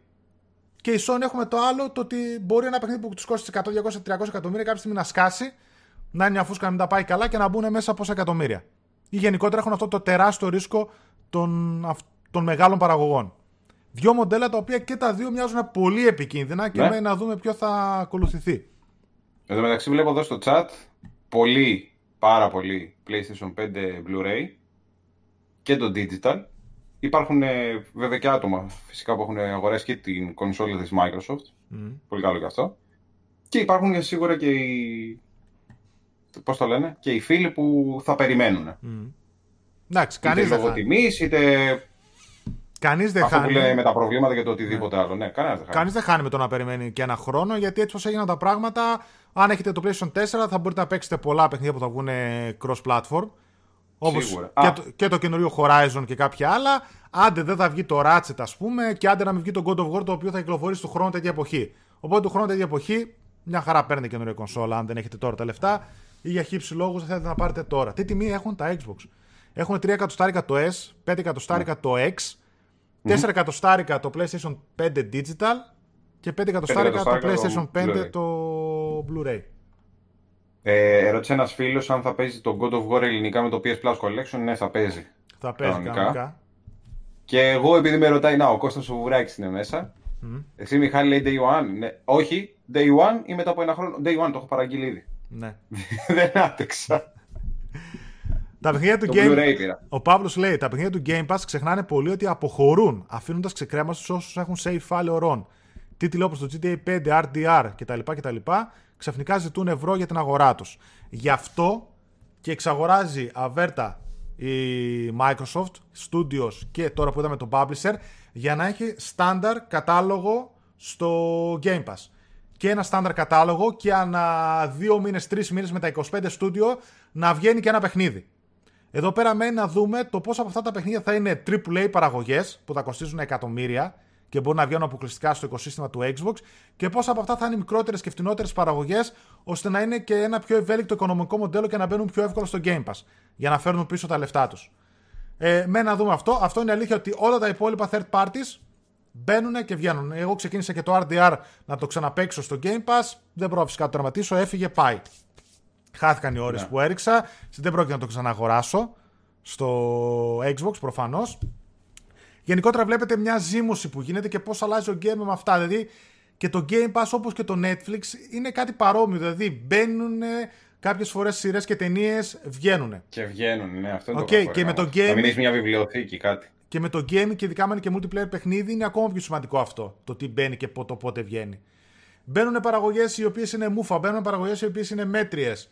Ε, προφανώς δεν μπορεί κάποιος να ανοίξει τεράστια λεφτά και να σου πει πάρ' το με δέκα ευρώ, γεια σας. Θα το κάνει μια, δύο, τρεις φορές όπως το κάνει το Netflix, θα το κάνουν και το Xbox, αλλά ως εκεί. Μένει να δούμε πώς θα γίνει όλο αυτό. Σας είπα, σε πρώτη φάση, σε μια πενταετία θα κρυθεί όλο αυτό το οικονομικό μοντέλο και μετά στη δεκαετία θα φανεί αυτά τα οικονομικά μοντέλα ποιο θα επιβιώσει ή όχι.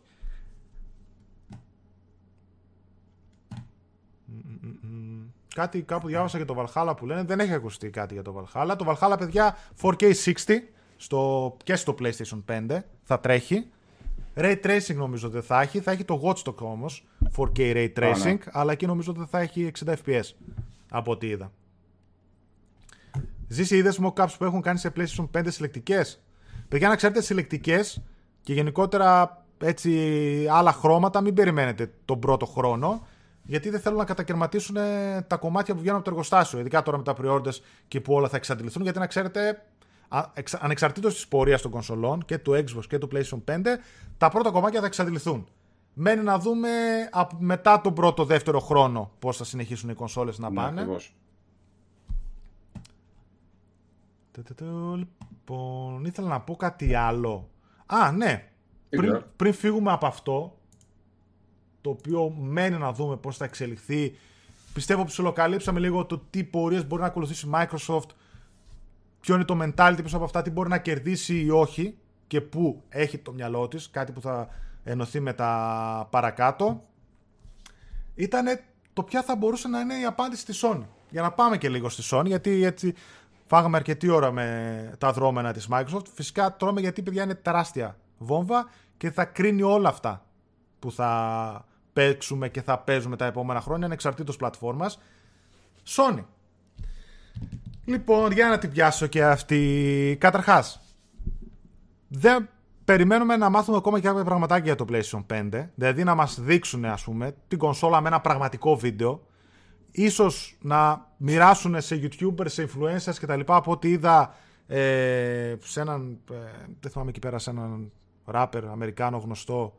Yeah. Πρέπει να δώσανε κονσόλα. Οπότε ίσως μέσα στις επόμενες εβδομάδες να δούμε από κανάλια του εξωτερικού, δεν ξέρω και ελληνικά ποιοι μπορεί να πάρουν, κονσόλα, παρουσίαση γιου άι ή να μας δείξει Sony με κάποιες ανακοινώσεις και άλλες πληροφορίες για το PlayStation φάιβ. Π.χ. πώς αλλάζουμε, πώς βάζουμε, ας πούμε, εξωτερικό σκληρό, το οποίο θα σχολιάσουμε yeah. και παρακάτω. Και κάποιες άλλες πληροφορίες που ακόμα δεν ξέρουμε. Για το backwards compatibility ξέρουμε ότι τα ενενήντα εννιά τοις εκατό των παιχνιδιών του PlayStation φορ θα τρέχουν και στο PlayStation φάιβ. Ε, όπως είπανε, θα υπάρχει κάτι τύπου game mode, boost mode, όπου θα έχουμε καλύτερα frames και αναλύσεις στα περισσότερα παιχνίδια αυτόματα. Και από εκεί και πέρα μένει να δούμε αν στα first party ή σε κάποια άλλα παιχνίδια θα υπάρχουν κάποια upgrades όπου θα κάνουν πραγματική βελτίωση. Δηλαδή καινούργια textures, και κανονικά πιο βελτιωμένα γραφικά, δωρεάν φυσικά. Λένε ότι στα first party της Sony θα υπάρχουν κάποια τέτοια upgrades, αλλά επίσημα δεν ξέρουμε τίποτα. Οπότε μένει να δούμε και αυτό. Λοιπόν, γενικότερα τώρα, το προβληματισμός ποιος είναι? Πρέπει η Sony να απαντήσει στην Microsoft με μια αντίστοιχη κίνηση. Το πρώτο bump, ναι, το πρώτο bump που έγινε σε social media κτλ. Ήταν κατευθείαν ε, παρακάλεσε στη Sony το τι να εξαγοράσει και τι να κάνει. Πάρτε εκείνο το στούντιο, πάρτε το άλλο, εξαγοράστε, κάντε κτλ. Υπά... Mm. Οπότε η μεγάλη ερώτηση είναι αυτή. Πρέπει να απαντήσει η Sony και αν ναι, με ποιο τρόπο. Θες να πεις ή να... Δί, δίκο από μαχαίρι δεν είναι όμως.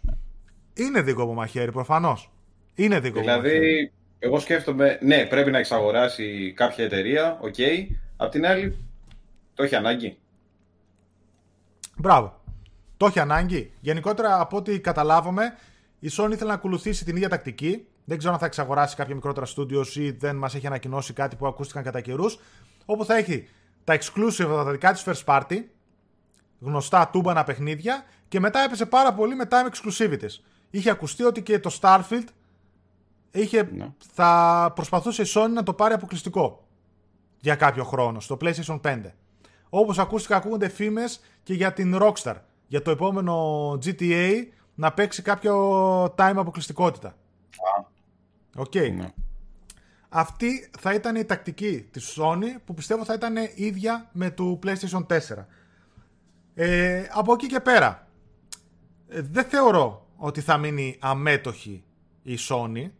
Δηλαδή, θα, καταρχάς τρελαίνομαι να ήμουν στο τραπέζι που γινόταν διαπραγματεύσεις για την εξαγορά της Bethesda από τη Microsoft, και τρελαίνομαι να κρυφάκουγα τι έγινε όταν το μάθανε, είτε όταν έγινε η ανακοίνωση ah. ή όταν το μάθανε, ξέρω, πριν γίνει η ανακοίνωση η Sony, και τι είπανε όταν συγκεντρώθηκαν όλοι μαζί για να σχολιάσουν την εξαγορά της Bethesda από τη Microsoft.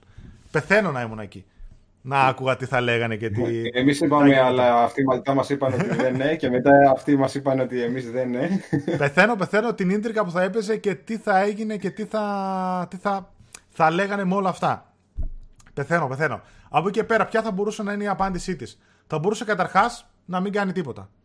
Να πει ότι εγώ θα συνεχίσω με τα studios που έχω, θα συνεχίσω να βγάζω τα μεγάλα μου δυνατά exclusive, τα κινηματογραφικά, όλα αυτά, να δίνω στον κόσμο αυτό που θέλει, στον κόσμο τι θέλει, το επόμενο Horizon, το επόμενο God of War, το οποίο θα βγει, θα μου πουλήσει δεκαπέντε εκατομμύρια και θα βγάλω τα τρελά αυτά πίσω, που οι άλλοι θα τα δούνε όταν θα φτάσουν να έχουν δεν ξέρω εγώ πόσα εκατομμύρια συνδρομητές στο να. Game Pass, απλά με ένα παιχνίδι. Δεν θεωρώ όμως ότι θα, θα ακολουθήσει αυτή την τακτική. Θεωρώ ότι θέλοντας και μη θα προσπαθήσει να εξαγοράσει και αυτή κάτι περισσότερο για να τα εξασφαλίσει από το να μην τα εξαγοράσει ο ανταγωνισμός. Και όταν λέω ανταγωνισμός, εννοώ και τη Microsoft, η οποία δήλωσε ότι στο μέλλον θα προβούμε και σε άλλες εξαγορές, αλλά παίζουν και δύο άλλοι αντίπαλοι, οι οποίοι είναι η Amazon και η Google, η οποία και η Google εξαγόρασε και εκείνη κάποια στούντιο πρόσφατα, ναι. για να βγάλουν τα παιχνίδια τους στο Google Stadia. Οπότε, αν ήμουν Sony, θα προσπαθούσα και εγώ. Εντάξει, μπορεί να μην μπορούσα να εξαγοράσει ολόκληρο publisher, αλλά θα μπορούσα να κάνω συμφωνίες και εξαγορές καρφωτές. Δηλαδή, έλα εδώ Konami, αφού είσαι, για τα, αφού είσαι για τα μπάζα. Εντάξει. Ε, είσαι λίγο, είσαι. Να σε εξαγοράσω, ξέρω εγώ, μπορώ. Μπορεί να μην μπορώ, να μην θέλω. Είναι και η Ιαπωνική εταιρεία, οπότε ξέρεις, η Ιαπωνική κυβέρνηση και γενικότερα δεν είναι και φιλικά προσκύμνηση στο να έρχονται Αμερικάνοι και να εξαγοράζουν ε, publishers και εταιρείες ε, Ιαπωνικές. Θα μπορούσε να πάρει τα franchises, θα την πει πόσα θέλεις, πάρτα. Δεν ξέρω αν η Konami τα πουλάει ή αν θα ήθελα να τα πουλήσει, γιατί τα βγάζει κάτι παντσίτο εκεί πέρα μαζί και γενικότερα κάπως έτσι εκμεταλλεύεται ηλίθια τα franchise της. Αλλά επειδή υπάρχουν φήμες ήδη για καινούριο Silent Hill που δουλεύεται από την Sony Japan, για remake του πρώτου Metal Gear, το οποίο θα το πούμε και παρακάτω, θα μπορούσε ήδη μέσω αυτής της καλής συνεργασίας να εξασφαλίσει το κάτι παραπάνω. Ίσως μια εξαγορά κάποιων franchises. Θα μπορούσε να παίξει μπάλα με κάποια μικρότερα studios, τα οποία βγάζουν διαμαντάκια, και να πει ελάτε εδώ να σας πάω να σας εξασφαλίσω τον ανταγωνισμό. Γιατί ήδη περιτριγυρίζει κάποια μικρά studios η Microsoft, όπως την Asobo που έχει, το, έχει φτιάξει το A Plague Tale, ή το oh, ναι. Microsoft Flight Simulator που έχει φτιάξει ένα άλλο μικρότερο studio, δεν θυμάμαι. Δηλαδή καλές ομάδες οι οποίες βγάζουν καλά διαμαντάκια που είναι λουκούμι π.χ. για ένα Game Pass. Θα δούμε, δεν ξέρω, δεν νομίζω ότι θα μείνει αμέτωχη Sony, αλλά μην περιμένετε και μπαμ του στυλ «Γεια σας, θα ξαγοράσω τη Ubisoft», την ξέρω εγώ, ή την Capcom. Με, με τίποτα, ίσως να παίξει του στείλω ότι εκεί που θα έδινα ένα δις, πάρτε όλοι από εκατό, διακόσια, τριακόσια εκατομμύρια και φέρτε τα exclusives. Το επόμενο mm. Resident, το επόμενο τάδε, το επόμενο τάδε. Να παίξεις ίσως με αυτό το μοντέλο.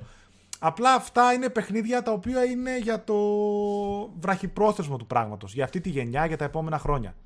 Αν θέλεις να κάνεις mm. μακροπρόθεσμα παιχνίδι, θα πρέπει να εξασφαλίσεις κάποια πράγματα παραπάνω. Και αυτό είναι εξαγορές. Αργά ή γρήγορα θα γίνουνε. Δεν θα είναι τέτοιου διαμετρήματος όπως έκανε, αλλά πιστεύω θα γίνουν και αναγκαστικά για να, τα, να μην τα αγοράσουν άλλοι. Γιατί και η Amazon και η Google θα πρέπει να παίξουν και αυτό το παιχνίδι των αποκλειστικοτήτων για να Σίγουρα. έρθει κάποιος στη δικιά της ομάδα, που είναι το Google Stadia ή το Amazon Luna. Καλά και αυτό το Luna. Για να πάω λίγο. Oh, la Luna, la Luna. Σίγουρα λέει θα αγοράσει κάποια studios, αλλά μικρότερου βελληνικούς. Το μεγάλο φάουλ της Sony λέει είναι ότι ζητάει εβδομήντα και ογδόντα ευρώ για τα games, ακόμα και για το Sackboy, ενώ ο ανταγωνισμός προσφέρει το Game Pass, συν το φάουλ με το χειριστήριο και το backwards. Δεν έχει Microsoft πρωτοκλασσά τα παιχνίδια τύπου God of War. Όλα παιδιά αυτά που λέτε ισχύουν και είναι πολύ σωστά. Πάντως είναι αστείο ότι του χρόνου η Zenimax έχει δύο παιχνίδια όλα και όλα και τα δύο time exclusive στο πι ες φάιβ. Ε, καλά παιδιά, η Zenimax έβγαζε και αλλού, δηλαδή τώρα φανταστείτε ότι το πιο επικερδές Fallout παιχνίδι είναι το Fallout Shelter που είναι στα κινητά. Έτσι, μέσω microtransactions και τέτοια. Πιστεύετε ότι τα παιχνίδια του PlayStation φορ που έχουν πέσει η τιμή τους θα ξανακριβίνουν λόγω backwards compatibility του πι ες φάιβ? Δεν νομίζω να ξανακριβίνουν, ε. απλά όσοι έχετε αγοράσει ή μεταχειρισμένα κτλ. Θα κρατήσουν καλύτερα την τιμή τους. Γιατί κάποιος σου πει, αφού μπορείς να το παίξεις και στο πέντε, εντάξει, δεν θα σου δώσω πέντε ευρώ, μπορείς να σου δώσει δέκα. Οκ, okay, δεν mm. έγινε κάτι. Για να δω. Εγώ δεν θα πάρω, λέει, για κανένα δύο χρόνια, όχι γιατί δεν θέλω ή δεν έχω λεφτά, απλά θα περιμένω όπως και όταν βγήκε το PlayStation φορ. Βγήκε μετά, λέει, το Pro. Μπορεί να βγει πι ες φάιβ Pro. Ε, από μια μεριά, παιδιά, η δική μου άποψη είναι ότι επειδή είναι πολύ τούμπανο οι κονσόλες, και το πι ες φάιβ και το Xbox Series X, μπορεί και να μην δούμε Pro μοντέλα στην αγορά ή να τα δούμε μετά από μια πενταετία. Σίγουρα. Αν δούμε. Mm. Καλησπέρα, Παναγιώτη. Καλησπέρα, παιδιά, σε όλους όσους μπαίνετε τώρα. Η Sony λέει έχει τριάντα τρία δισεκατομμύρια σε cash. Αν θέλει να αγοράσει κάποιο publisher είναι πολύ δύσκολο. Αυτό που λέγαμε πριν. Καλά, ναι. Ζήση λέει θα πάρεις Cold War, εννοείται, αφού είμαι Call of Duty fan, είμαι Cold. Ζήση τη γνώμη σου για το πι ες Plus. Λοιπόν, θα πάω τώρα και σε αυτό. Γιατί ένα σκέλος της απάντησης της Sony είναι αυτό που είπαμε πριν. Το πώς θα κινηθεί τώρα. Με τα στούντιο, αποκλειστικότητα και παιχνίδια. Αυτό είναι το βραχυπρόθεσμο παιχνίδι, παιδιά. Το μακροπρόθεσμο παιχνίδι είναι ότι έχουμε μία Sony η οποία είναι η πιο παλιά εταιρεία στο χώρο του streaming και του cloud gaming. Mm-hmm. Είχε εξαγοράσει την OnLive, OnLive πώς λεγόταν τότε, και έχει φτιάξει το PlayStation Now, το οποίο είναι εδώ και χρόνια, πριν ακόμα έρθει η Google Stadia, πριν ακόμα έρθει το xCloud, ούτε υπήρχαν Game Pass, ούτε τίποτα. Το είχε σε λίγες αγορές, σε μεγάλες αγορές, και είναι η εταιρεία που έχει τα περισσότερα χρόνια σε εμπειρία, θα πω, τρέχοντας μια πλατφόρμα, και είναι άκρος έμπειρη το τι θέλουν το φαν κοινό της.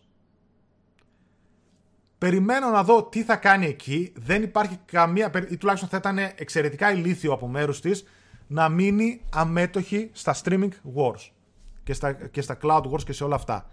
Έχει μια υπηρεσία που δεν θυμάμαι τελευταία πόσο, πόσους συνδρομητές έχει, νομίζω ένα εκατομμύριο, κάτι, δεν θυμάμαι πόσο έχει το PlayStation Now. Περιμένω πώς και πώς τις ανακοινώσεις σε αυτόν τον τομέα. Δεν μπορεί να μην μείνει αμέτωχη. Θέλοντας και μη θα το σμπρώξει, γιατί εκεί πάει το μέλλον και σε μια δεκαετία μπορεί να μην υπάρχουν καν κονσόλες και να παίζετε μόνο μέσω PlayStation Now. Μένει να δούμε τι θα το κάνει, αν θα έρθει η Ελλάδα, καταρχάς πότε και τι. Αν θα παίξει παρόμοια μπάλα με τύπου Game Pass, του στείλω ότι έχω μέσα, ήδη έχει τα περισσότερα παιχνίδια, να ξέρετε, από όλες τις streaming πλατφόρμες. Έχει εξακόσια και παιχνίδια του PlayStation φορ, του PlayStation θρι και του PlayStation δύο. Σε κάποια μπορείτε να τα στριμάρετε και πολλά του PlayStation φορ μπορείτε να τα κατεβάσετε κανονικά. Οπότε είναι και ένα υβριδικό και xCloud και Game Pass μαζί.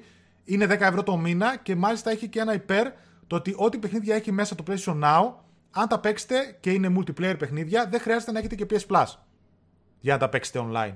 Οπότε καταλαβαίνετε ότι είναι ένα ολοκληρωμένο πακέτο, το οποίο θα ήταν εξαιρετικά ηλίθιο να μην το πουλήσει η Sony και να το προωθήσει όπως και δίποτε με τα μπούνια. Ειδικά όταν έχεις απέναντί σου τέτοιον ανταγωνισμό. Περιμένω εκεί μια κίνηση της Sony, σε συνδυασμό με ένα πι ες Plus, να γίνει μια καλή απάντηση στο Game Pass.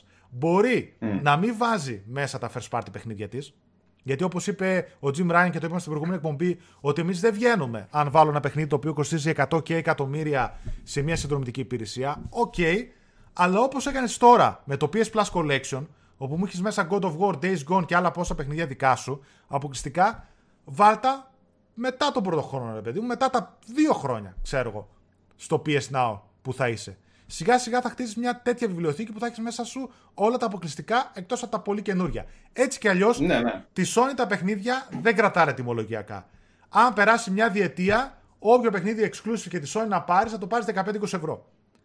Είτε το βγάζουν hits, είτε θα το πάρεις μεταχειρισμένο, είτε θα το πάρεις από τα καταστήματα. Πέφτει... Ναι, πέφτουν όλοι πάνω από την πρώτη μέρα. Ναι, πέφτει η τιμή τους κατά κόρον. Ενώ η Nintendo αντίστοιχα έχουν περάσει δεκαπέντε χρόνια. Καλά, άστα. Το παιχνίδι θα κάνει εξήντα ευρώ. Γεια σας. Θες, δεν θες. Ναι, ναι. Αν θες, πάρ' το, αν θες, μην το παίρνεις. Είναι αυτής της λογικής. Σκοτίστηκα. Ενώ η Sony πουλάει, ας πούμε, με διαφορετικό μοντέλο. Θα μπορούσε να παίξει έτσι. Θα ήταν αμαρτία να μην κάνει κάτι τέτοιο, γιατί και έχει κοινό το οποίο αγαπάει τη Sony, αγαπάει τα exclusives της και θέλει να παραμείνει στο οικοσύστημά της, γιατί μας έχει δέσει με ένα λογαριασμό που μπορούμε να έχουμε πόσες πλατίνες, πόσα τρόφις, πόσους φίλους, πόσα κτλ. Οπότε παίζει τεράστιο ρόλο το να εγκλωβιστείς σε ένα οικοσύστημα όπου έχεις αγορασμένα ψηφιακά και εκατό, διακόσια, πεντακόσια παιχνίδια. Δεν πας τόσο εύκολα σε ένα άλλο παιχνίδι. Όπως είμαι εγώ με το λογαριασμό του PlayStation που έχω βασικό και το φροντίζω και παίζω εκεί πέρα όλα μου τα βασικά παιχνίδια. Το Xbox το έχω, το στείλω ότι δεν με ενδιαφέρει ένα παιχνίδι, αν δεν το τερματίσω, τι achievements έχω, τι κτλ. Μπαίνω στο Game Pass, θα παίξω στο θέλω, θα δοκιμάσω ένα παιχνίδι, αν μου αρέσει θα παίξω παραπάνω, αν δεν μου αρέσει θα το σβήσω. Το έχω έτσι σαν δεύτερη κονσόλα και του στείλω να δοκιμάζω παιχνίδια. Ναι, ναι, κατάλαβα. Οπότε μένει να δούμε πώς θα απαντήσει η Sony. Δεν μου αρέσει έτσι όπως το έχει πάει μέχρι τώρα. Δεν ξέρω αν έχει πέσει από τα σύννεφα ή την έχει πιάσει εξαπίνηση Microsoft με τις κινήσεις που έχει κάνει. Θεωρώ πως όχι, αποκλείεται σε μια αλλαγή γενιάς και με όλα αυτά τις ζυμώσεις που γίνεται στο gaming και με όλους αυτούς τους καινούργιους που θέλουν να μπουν και να πάρουν μερίδα, να μην έχει κάνει η Sony κάποιο σκεπτικό από πίσω, το οποίο αργά ή γρήγορα θα μας το δείξει. Προφανώς, παιδιά, ξέρετε ότι η Sony πάει τρένο στις πωλήσεις και στα παιχνίδια της, στα exclusive και στα third party πάει τρελά, δηλαδή οι third party πουλάνε πολύ περισσότερο στο PlayStation και πουλάει και τρελά και θα συνεχίσει να πουλάει και στην επόμενη γενιά και στις κονσόλες της. Βγάζει λεφτά δηλαδή και από εκεί. Οπότε σίγουρα θα στηρίξει πρώτη φάση αυτό, ώστε να βασιστεί στην τωρινή γενιά να πάει στην επόμενη και παράλληλα σίγουρα θα αναπτύξει και άλλες υπηρεσίες. Δεν γίνεται να μείνει στάσιμη. Έτσι και μείνει στάσιμη, σε δέκα με δεκαπέντε χρόνια θα την έχουν φάει λάχανο κάποιοι άλλοι. Για να δούμε. Πάντως για PlayStation Now δεν είπαν τίποτα, την κρύβουν την υπηρεσία. Καλά, σαν το PlayStation Now.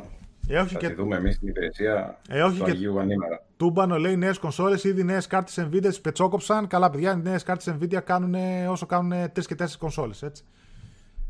Ή τέλος πάντων ακόμα και την πιο χαμηλή να πάρεις, θα, θα θες επτά κατοστάρια και γίνει μόνο μια κάρτα. Θες και ένα πι σι γύρω γύρω, έτσι. Δεν συγκρίνεται τώρα το, το, τα έξοδα σε σχέση με... Στις κονσόλες μπαίνουν μέσα. Και στα Xbox S και στα X και στα PlayStation πέντε μπαίνουν μέσα, έτσι. Λάθος είναι την Gaikai. Α, ναι, η Gaikai είχε την. Α... Όχι, ήταν άλλη υπηρεσία η OnLive. Δεν θυμάμαι. Την Gaikai εξαγόρασε πάντα της Sony στην αρχή και έκανε το PlayStation Now. Τα PlayStation Plus του Οκτωβρίου, παιδιά, θα τα μάθουμε τριάντα του μηνός. Ναι, αυτά αργήσανε. Θα αργήσουν, ναι, τριάντα του μηνός θα τα μάθουμε και θα γίνουν διαθέσιμα την, τρίτη, την επόμενη Τρίτη που θα είναι εφτά.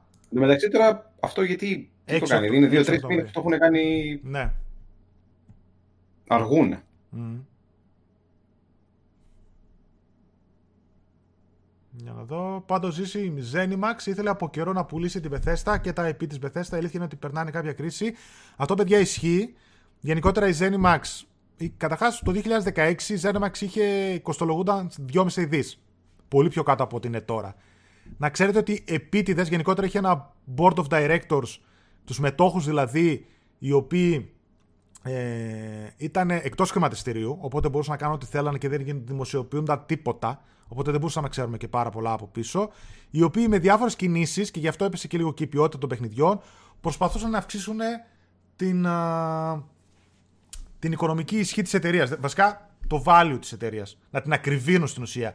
Γι' αυτό και βγάλανε σε κινητά, γι' αυτό και βάλανε microtransactions, γι' αυτό και κάνανε κάποιες τέτοιες κινήσεις και φτάνανε σαν από εκεί που κοστολογούνταν το δύο χιλιάδες δεκαέξι στα δυόμισι δισεκατομμύρια να την εξαγοράσουν στα επτά κόμμα πέντε. Θέλανε να πουλήσουν mm. γενικότερα, γιατί και αυτοί που την διοικούσαν ήταν ψιλοάσχετοι με το χώρο του gaming και είχαν εταιρείες και σε άλλους χώρους που τους ξέρανε καλύτερα. Γενικότερα θέλανε να πουλήσουν. Είχε ακουστεί και φημολογία και για εξαγορά, νομίζω, από την ι έι και για εξαγορά από τη Sony. Κατά καιρούς είχε ε, ακουστεί. Τελικά την εξαγόρασε η Microsoft. Και γενικότερα νομίζω ότι ταιριάζει η Microsoft με την ZeniMax και την Bethesda κατ' επέκταση, γιατί από Xbox τριακόσια εξήντα εποχές τα πηγαίνανε πολύ καλά με τα παιχνίδια τους, είχαν συνεργασίες και φαινόταν ότι και στο Game Pass βάζουν τα παιχνίδια της Bethesda πιο εύκολα, ότι τα πηγαίνανε καλά.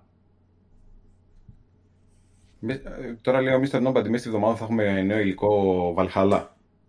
Α, δεν ξέρω. Υπάρχει περίπτωση. Είχαν πει κάτι από την Ubisoft. Δεν θυμάμαι. Μπορεί να έχουμε νέο υλικό από Prince of Persia, Ρημαία. Δεν ξέρω. Μπορεί. Δεν ξέρω, παιδιά, δεν έχω ακούσει κάτι. Παιδιά, σχολιάστε λίγο ότι θα βγει κονσόλα σε ενάμιση μήνα και δεν μας έχει δείξει η Sony την κονσόλα από μέσα και έχει κάνει προπαραγγελίες τόσο κόσμος. Ναι, ναι. Ε, θεωρητικά, παιδιά, ισχύει αυτό που είπαμε πριν, ότι θα ακολουθήσει και αυτή μια τακτική τώρα, όπως έκανε η Microsoft αυτές τις μέρες, όπου θα βγαίνουν βιντεάκια και από influencers και από κανάλια κτλ. Όπου θα δείχνουν την κονσόλα, θα αναλύουν, θα βγαίνουν επίσημα βιντεάκια, μπορεί να κάνει και κάτι άλλο σε παρουσίαση δικό της. Δεν ξέρω, αλλά περιμένουμε άμεσα να μάθουμε ό,τι τελευταίο δεν έχουμε μάθει. Ναι. Uh-huh. Λοιπόν, και αυτό που λέγαμε για τους καινούριους παίκτες που μπαίνουν στην αγορά, είπαμε ότι έχουμε την Google Stadia, η οποία είναι μια streaming υπηρεσία, και ανακοινώθηκε, παιδιά, κάτι που περιμέναμε εδώ και χρόνια, αλλά επίσημα το μάθαμε προχθές. Luna, η καινούρια cloud gaming πλατφόρμα της Amazon. Στην ουσία αυτό που έλεγε ο Phil Spencer, ότι ανταγωνιστής μας, τουλάχιστον μέσα εισαγωγικά ο μελλοντικός ανταγωνιστής μας, είναι η Amazon και η Google. Luna από την Amazon, η οποία, παιδιά, είναι μια cloud gaming πλατφόρμα, όπως είναι το xCloud της Microsoft, όπως είναι το Google Stadia, όπως είναι το PlayStation Now. Δηλαδή, mm-hmm. θα μπαίνουν παιχνίδια στην υπηρεσία και με μια μηνιαία συνδρομή θα μπορείς να τα στριμάρεις σε πολλές συσκευές. Κινητά, tablet, υπολογιστές, τηλεοράσεις, και ίσως να μπουν και σαν application και σε κονσόλες και σε διάφορες άλλες τέτοιες συσκευές. Ε, μισό λεπτό. Έχουμε φτάσει, φίλε. Ναι, όχι, δεν το συζητώ. Αυτό Κάποτε είναι... παίζαμε σε καμπίνες και έχουμε φτάσει να παίζουμε. Αυτό είναι το σίγουρο, έτσι. Το ότι θα γίνει κάτι. Ναι, και σε κινητά, ξέρω εγώ. Λοιπόν, έκανε ένα event η Amazon όπου μας παρουσίασε την Luna και το χειριστήριό της που θα έχει. Για αρχή, είναι ε, πιλωτικά μόνο στην Αμερική. Για έξι δολάρια το μήνα. Θα είναι διαθέσιμο για πι σι, Mac, Fire τι βι. Οι Fire συσκευές της Amazon, δηλαδή iPhone, iPad, και σε δεύτερη φάση σε Android συσκευές. Θα επιλέγεις παιχνίδια κανονικά. Σε μερικά από αυτά θα μπορείς να παίξεις έως και φορ κέι εξήντα, και η δυνατότητα που δίνει επίσης είναι ότι θα μπορείς να στριμάρεις παιχνίδια και να παίξεις ταυτόχρονα έως και δύο συσκευές το ίδιο παιχνίδι. Δηλαδή έχουμε εμείς μια συνδρομή, εσύ παίζεις στην τηλεόραση, στριμάρισα με το Luna, εγώ στριμάρω στο κινητό και μπορούμε να παίξουμε και το ίδιο παιχνίδι. Ναι. Οπότε καταλαβαίνετε που πάει το όλο σκηνικό, να γίνει ότι πιο value for money. Η γκάμα των παιχνιδιών, λέει, για αρχή θα έχει μέσα, π.χ., μεταξύ άλλων, έτσι, γύρω στους εκατό τίτλους: Resident Evil επτά, Control, Puzzle Dragoon, A Plague Tale, The Search δύο, Yooka-Laylee, Grid, Abzu κτλ. Στη συνέχεια, λέει, θα προσθέτονται όλο και περισσότεροι τίτλοι, με την, και λέω εγώ που θα σκάσει, δεν μπορεί να μην βάλει το πόδι της κάπου, με την Ubisoft να παίζει μεγάλο ε. ρόλο. Γι' αυτό, παιδιά, θα δείτε από πίσω τώρα τρέχουν όλοι, publishers, Sony, Microsoft, Google, Amazon κτλ, ι έι, Activision, όλοι αυτοί οι μεγάλοι, ποιος θα παίξει μπάλα με ποιον. Γι' αυτό να δείτε ότι μπορεί και κάποια στιγμή να δούμε και μια συμφωνία με τη Sony, με κάποιους από αυτούς τους publishers, όχι εξαγορά, αλλά κάτι άλλο συμφωνία. Η Ubisoft θα παίξει μεγάλο ρόλο, καθώς στη συνεργασία με την Microsoft, με την Amazon, συγγνώμη, θα υπάρχει ειδικό κανάλι για τα παιχνίδια της στο Luna.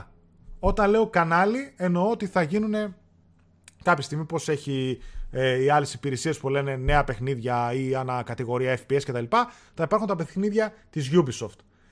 Όσοι είναι γεγραμμένοι στη Luna θα μπορούσαν να παίξουν τα αγαπημένα τα παιχνίδια της Ubisoft με ανάλυση έως και φορ κέι ε, και πρώτη μέρα θα διατεθούν τα Assassin's Creed Valhalla, Far Cry έξι και Immortals Fenyx Rising την ημέρα κυκλοφορίας τους, έτσι.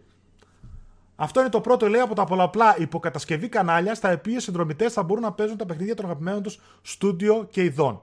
Δηλαδή θα δούμε, θα δούμε συμφωνίες όπου όποιος έχει Luna παίζει Day One, Assassin's Creed Valhalla, Far Cry έξι, ε, Immortals Fenyx Rising. Και εδώ κουμπώνει, ναι, και εδώ κουμπώνει τέλεια η εξαγορά και των studios και της Bethesda που έκανε η Microsoft. Γιατί, παιδιά, αποκλειστικότητες, δεν ξέρω εγώ τι άλλο μπορεί να δίνει, multi-platform κτλ. Είναι σε δεύτερη μοίρα. Αυτό που την καίει είναι αυτό.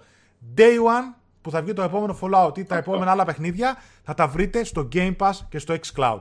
Για να χτυπήσει κάτι τέτοιες αντίπαλες κινήσεις όπως τώρα, όπου Day One, Valhalla, Far Cry έξι και Immortals Fenyx Rising με μόλις έξι ευρώ θα μπορείς να το παίξεις στο Amazon Luna.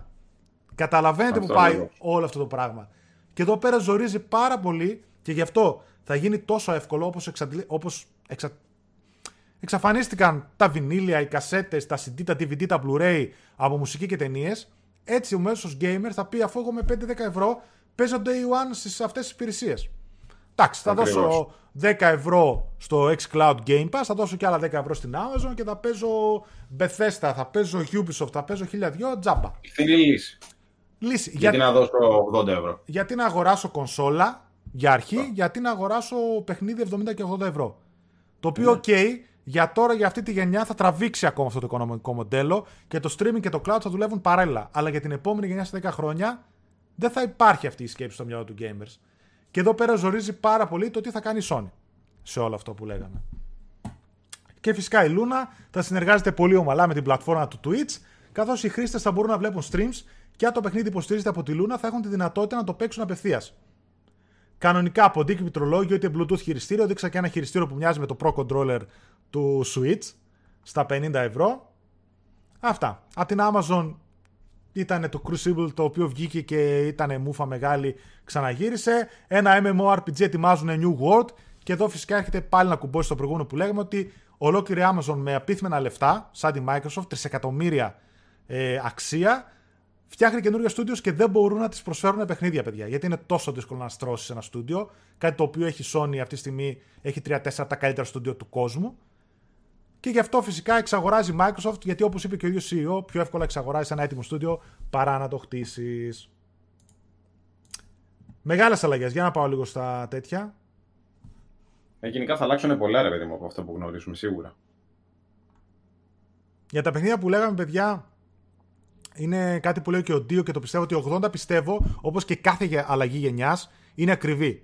Να ξέρετε. Και τα προηγούμενα παιχνίδια στο PlayStation τρία που είχαν ανεβεί και εκεί ένα δεκάρικο, όταν είχαν βγει τα Xbox τριακόσια εξήντα και τα PlayStation τρία, όσοι θυμάστε. ογδόντα λέει πιστεύω θα ξεκινήσουν οι τιμές για τα πρώτα δύο χρόνια βαριά, εγώ βάζω. Μετά οι τιμές θα ισορροπήσουν. Επίσης, μην ξεχνάμε την ελεύθερη αγορά που θα τα έχει τώρα στην αρχή δέκα και δεκαπέντε ευρώ πιο φθηνά. Μην κοιτάτε τα pre-orders. Αν ξεκινήσει λίγο και κυλάει το πράγμα, θα δούμε να πέφτουν οι τιμές. Έξω τουλάχιστον σίγουρα δέκα με δεκαπέντε ευρώ Day One παιχνίδια. Ο Χαράλαμπος λέει η Ubisoft λέει ποτέ δεν λέει όχι σε κανέναν. Καλά, ναι, το διάβασα. Τα αρπάζει από παντού.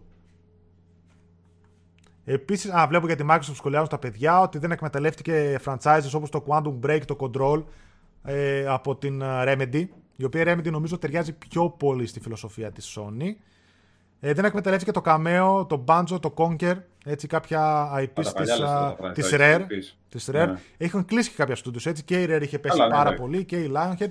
Και γενικότερα υπάρχει και αυτή η δυσπιστία ακόμα απέναντι στη Microsoft σε σχέση πάντα με τη Sony και την Nintendo. Του στείλω ότι τι θα, τι θα κάνει με τα studio της. Και αυτή η δυσπιστία ήρθε πριν από αυτή τη βόμβα και μας επιβεβαίωσε πάλι με την τριακόσια σαράντα τρία Industries, που έβγαλε ένα Halo Infinite και που είδαμε όλοι τι χαμός έγινε στο ίντερνετ, ότι δεν ανταποκρίνεται στα στάνταρ του σύγχρονου gamer και δεν ανταποκρίνεται σίγουρα στα στάνταρ του Halo, το οποίο είναι, ένα, το, οποίο είναι το μεγαλύτερο franchise της Microsoft. Γι' αυτό υπάρχει μια δυσπιστία. Θα δούμε βέβαια τώρα τι θα κάνει με όλα αυτά τα studios που έχει εξαγοράσει. Θα δούμε τι θα κάνει και με τα άι πι της Bethesda, η οποία λένε ότι θα είναι ημιανεξάρτητη και καλά σαν publisher, οπότε μπορεί και κάποιες αποφάσεις να τις παίρνει και μόνη της, που δεν το πολύ πιστεύω, αλλά αυτό το δούμε στο μέλλον. Η Remedy ξεκίνησε συνεργασία με την Epic. Πώς? Η Remedy ξεκίνησε συνεργασία με την Epic. Ναι. Λένε όλοι για το Game Pass και δεν θα παίξουν, λέει, ούτε το δέκα τοις εκατό που έχει μέσα.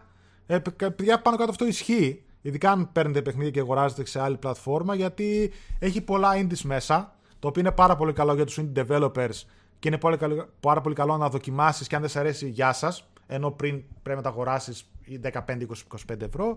Ε, πάρα πολλά παιχνίδια δεν πρόκειται να τα παίζετε έτσι κι αλλιώς, να ξέρετε. Σας το λέω εγώ, δεν πρόκειται να τα κουμπούσετε πάρα πολύ καλά. Κάποια μεγάλα μπαίνουν και βγαίνουν, αλλά γι' αυτό κοιτάει η Microsoft να τα ενισχύσει όλα αυτά με τις εξαγορές που κάνει.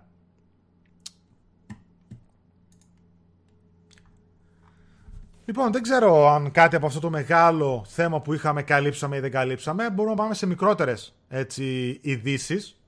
Ναι. Κάνω και διαβάζω τώρα τα σχόλια. Έχω απορροφηθεί. Ναι, ναι. Εντάξει, υπάρχουν πολλά σχόλια και σίγουρα έχασα και. Ναι, ναι. Φεύγουν και αέρα κιόλας και δεν τα προλαβαίνεις. Ε, πολύ πιθανόν, λέει, να δούμε μελλοντικά παιχνίδια της Sony στο Game Pass λόγω Amazon. Παιδιά, να μην σας εκπλήξει καθόλου αν δούμε τέτοιες συνεργασίες. Δηλαδή, είναι ακόμα νωρίς, γιατί και η Sony έχει μια σιγουριά και βγάζει και από αλλού λεφτά, από κονσόλες και από τα exclusive της. Η Microsoft έχει κάνει μια τεράστια κίνηση με το Game Pass και με το xCloud και σιγά σιγά εκαθιδρύεται όλο και περισσότερο στο μυαλό των gamers. Η Amazon και η Google μπαίνουν τώρα. Είναι πολύ νωρίς ακόμα. Αν συνεχίσουν να μπαίνουν με τα μπούνια, μπορεί σε κάποια χρόνια να δούμε όντως τέτοιου τύπου Ε, συνδιαλλαγές. Mm-hmm. Δηλαδή, μετά από ένα χρόνο που λέω λόγος, μπαίνει το The Last of Us στο Game Pass. Φαντάσου. Oh, oh, oh, oh. Ή μπορεί να δούμε του στυλ Game Pass εφαρμογή στο PlayStation πέντε, έξι, ξέρω εγώ. Μπορεί να δούμε κάτι τέτοιο. Δεν ξέρω πώς θα κινηθεί ο ανταγωνισμός και τα λοιπά. Παιδιά, είναι ακόμα πάρα πολύ νωρίς. Είμαστε σε φάση του στυλ ότι John, σε ευχαριστούμε πάρα πολύ για το subscribe, παιδιά. Και όσοι είστε καινούργοι, ρίξτε ένα sub για να μην χάνετε τις εκπομπές και τα βίντεο. Είμαστε, παιδιά, σε φάση τώρα τύπου εποχές Super Nintendo και, ναι, και PlayStation ένα. Δηλαδή, είμαστε, είμαστε σε φάση περισσότερο PlayStation ένα, θα έλεγα. Του στείλω ότι μπαίνει καινούριος παίκτης μέσα Sony. Έχουμε την Nintendo που υπερίσχυσε παντού, αλλά βγάζει ένα Nintendo εξήντα τέσσερα που δεν τα πάει τόσο καλά. Έχουμε μια Sega η οποία αρχίζει να παραπέει και να κάνει. Μιλάμε για τέτοιες ζυμώσεις τώρα. Ζούμε, ναι, ξανά μια τέτοια γενιά που θα καθορίσει το μέλλον του gaming, ποιοι θα μείνουν παίχτες σταθεροί, ποιοι θα παραπέουν, ποιοι θα φύγουν, κανείς δεν ξέρει, ποιοι θα συνεργαστούν, ποιοι θα συγχωνευτούν. Μιλάμε για τέτοιες ζυμώσεις μες στην επόμενη δεκαετία. Είναι τρελά ενδιαφέρουσα αυτή η νέα γενιά. Αυτό ακριβώς, αυτό ακριβώς. Γιατί τότε οι εποχές ήταν όντως πολύ ενδιαφέρουσες. Και είναι εξαιρετικό το ότι υπάρχει τέτοιος ανταγωνισμός. Γιατί πάντα όταν υπάρχει ανταγωνισμός γίνονται και ζυμώσεις και πολύ καλές κινήσεις υπέρ του καταναλωτή από τις εταιρείες. Ναι. Δηλαδή, να θυμηθούμε εποχή PlayStation τρία. Με, ένα, με μια κονσόλα που ήταν πανάκριβη, με δύο χρόνια, σχεδόν τρία, με τη Sony να παραπέει, να μην πουλάει, να έχει πάρα πολλά προβλήματα και να είναι η ύβρις, να πληρώνει την ύβρις που είχε έρθει από εποχές PlayStation δύο. Τις κινήσεις που έκανε η Sony και πώς κατάφερε να γυρίσει όλη τη γενιά και να φτάσει στο τέλος, έστω και για λίγα εκατομμύρια, να έχει πουλήσει περισσότερο από τη Microsoft. Μία Microsoft η οποία μπήκε παρόμοια, όπως πάει να κάνει τώρα με τα μπούνια, σε εκείνη τη γενιά, με πάρα πολλά franchises που καθόρισαν την τότε γενιά, τα Gears, τα Halo, τα Forza που είχε βγάλει. Βέβαια από τότε δεν κατάφερε να τα εξελίξει τόσο πολύ ή να βγάλει καινούργια franchises, ε, όπως ε, έκανε η Sony. Και βγήκε κερδισμένος ο καταναλωτής. Οπότε και γι' αυτό έχω και μεγάλη περιέργεια και με εξητάρει αυτή η γενιά το πώς μέσα από τον ανταγωνισμό θα γίνουν κάποιες κινήσεις. Όπως βλέπουμε τώρα που έκανε η Microsoft, να ξέρετε, παιδιά, και το Game Pass και ό,τι άλλο έκανε η Microsoft το έκανε επειδή έχασε την προηγούμενη γενιά. Αν ήταν του τύπου εκατό εκατομμύρια κονσόλες PlayStation τέσσερα, ογδόντα εκατομμύρια κονσόλες Xbox, δεν θα έκανε τίποτα από αυτά. Ή τουλάχιστον θα γινόταν όλα πολύ πιο αργά. Ήταν τεράστια αλλαγή που σου λέει εμείς θα κινηθούμε με διαφορετικό, σε διαφορετικό μονοπάτι και θα δούμε στο μετέπειτα πώς θα τα φέρουμε και θα αλλάξουμε τις γενιές. Οπότε έχω μεγάλη περιέργεια να δω τι θα κάνει η Sony. Σίγουρα ο ανταγωνισμός θα την σμπρώξει θέλοντας και εμείς να κάνει κάποιες κινήσεις οι οποίες θα μας κερδίσουν και θα δούμε τι θα είναι όλες αυτές.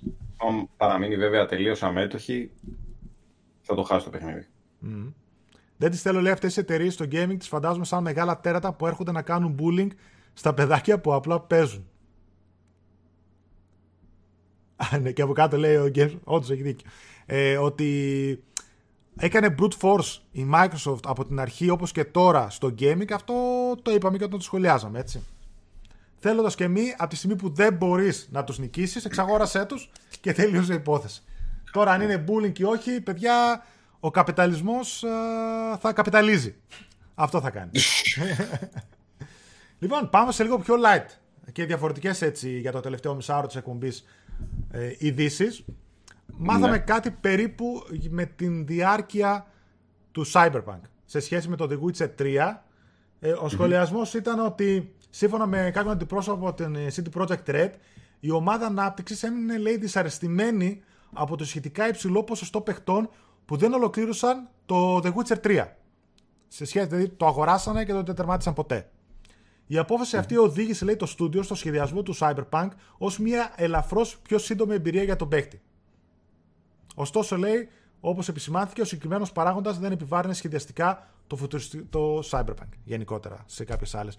Οπότε περιμένουμε να είναι ελαφρώς πιο σύντομο σε διάρκεια το παιχνίδι της uh, σι ντι Projekt Red. Το Cyberpunk, το οποίο το περιμένει πολλοί κόσμος, κυκλοφορεί δεκαεννέα Νοεμβρίου για πι σι, Xbox και PlayStation τέσσερα.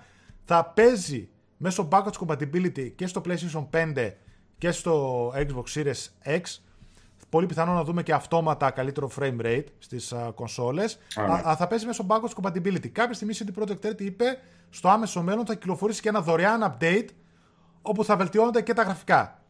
Δηλαδή από εκεί που τώρα μπορεί να τρέχουν ε, σε τύπου medium φάση, μπορεί να τα κάνει high ή ultra, ώστε να εκμεταλλεύονται ακόμα περισσότερο ε, το hardware των, των X και των PlayStation πέντε. Αλλά αυτό day one, παιδιά, να ξέρετε, αν το παίξετε στο πι ες φάιβ το Cyberpunk, ε, δεν θα το παίξετε με καλύτερα γραφικά, θα είναι μέσω backwards compatibility.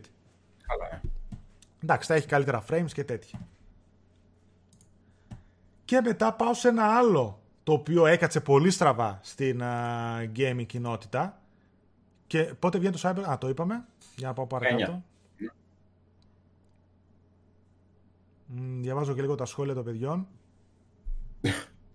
Ο Ευθύμης μπήκε. Καλησπέρα στις PlayStation Day One.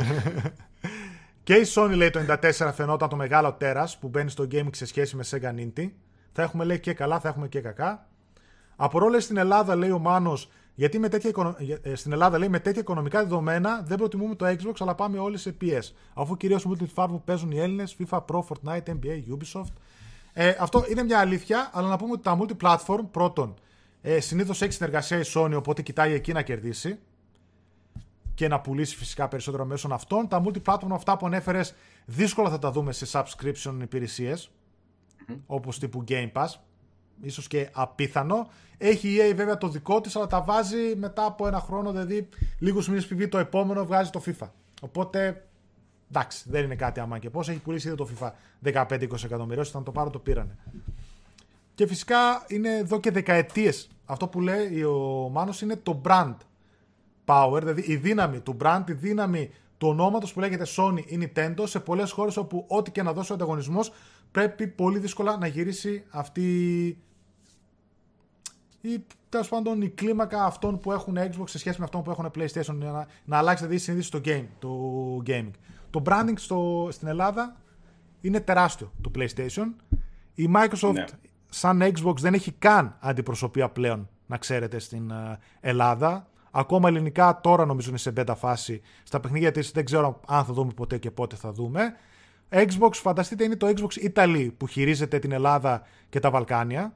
Ενώ η Sony έχει Sony Ευρώπης που μέσα υπάρχουν Έλληνες, έχει στην Ελλάδα δικό της ξεχωριστό πι αρ, κάνει κινήσεις άλλες ελληνικά στα παιχνίδια της, ελληνικά μενού από την αρχή κτλ. Κερδίζει με αυτόν τον τρόπο το ελληνικό κοινό. Τώρα αν με κάτι Game Pass και με κάτι τέτοια αλλάξει λίγο ε, το κοινό, θα το δούμε. Ναι, καλά, αυτό νομίζω δεν το έχουμε πει μόνο εμείς, το λένε γενικά πάρα πολύ ότι το κοινό στην Ελλάδα είναι PlayStation. Να πάρω Switch Pro εγώ, day one. ε, τρελή ρε. Πρώτα πρώτα τα παιχνίδια της Nintendo δεν με γεμίζουν κιόλας, άμα εξαιρέσεις κάτι Mario.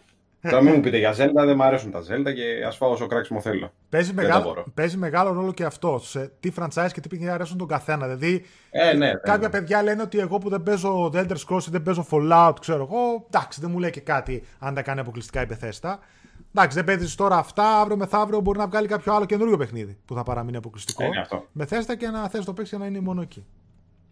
Λοιπόν, συνεχίζω με κάτι άλλο που δεν κάθισε καλά στο game community και έκανε τη Sony να φανεί πάλι κακή στα μάτια των gamers, ειδικά με τέτοιες κινήσεις όπως κάνει η Microsoft.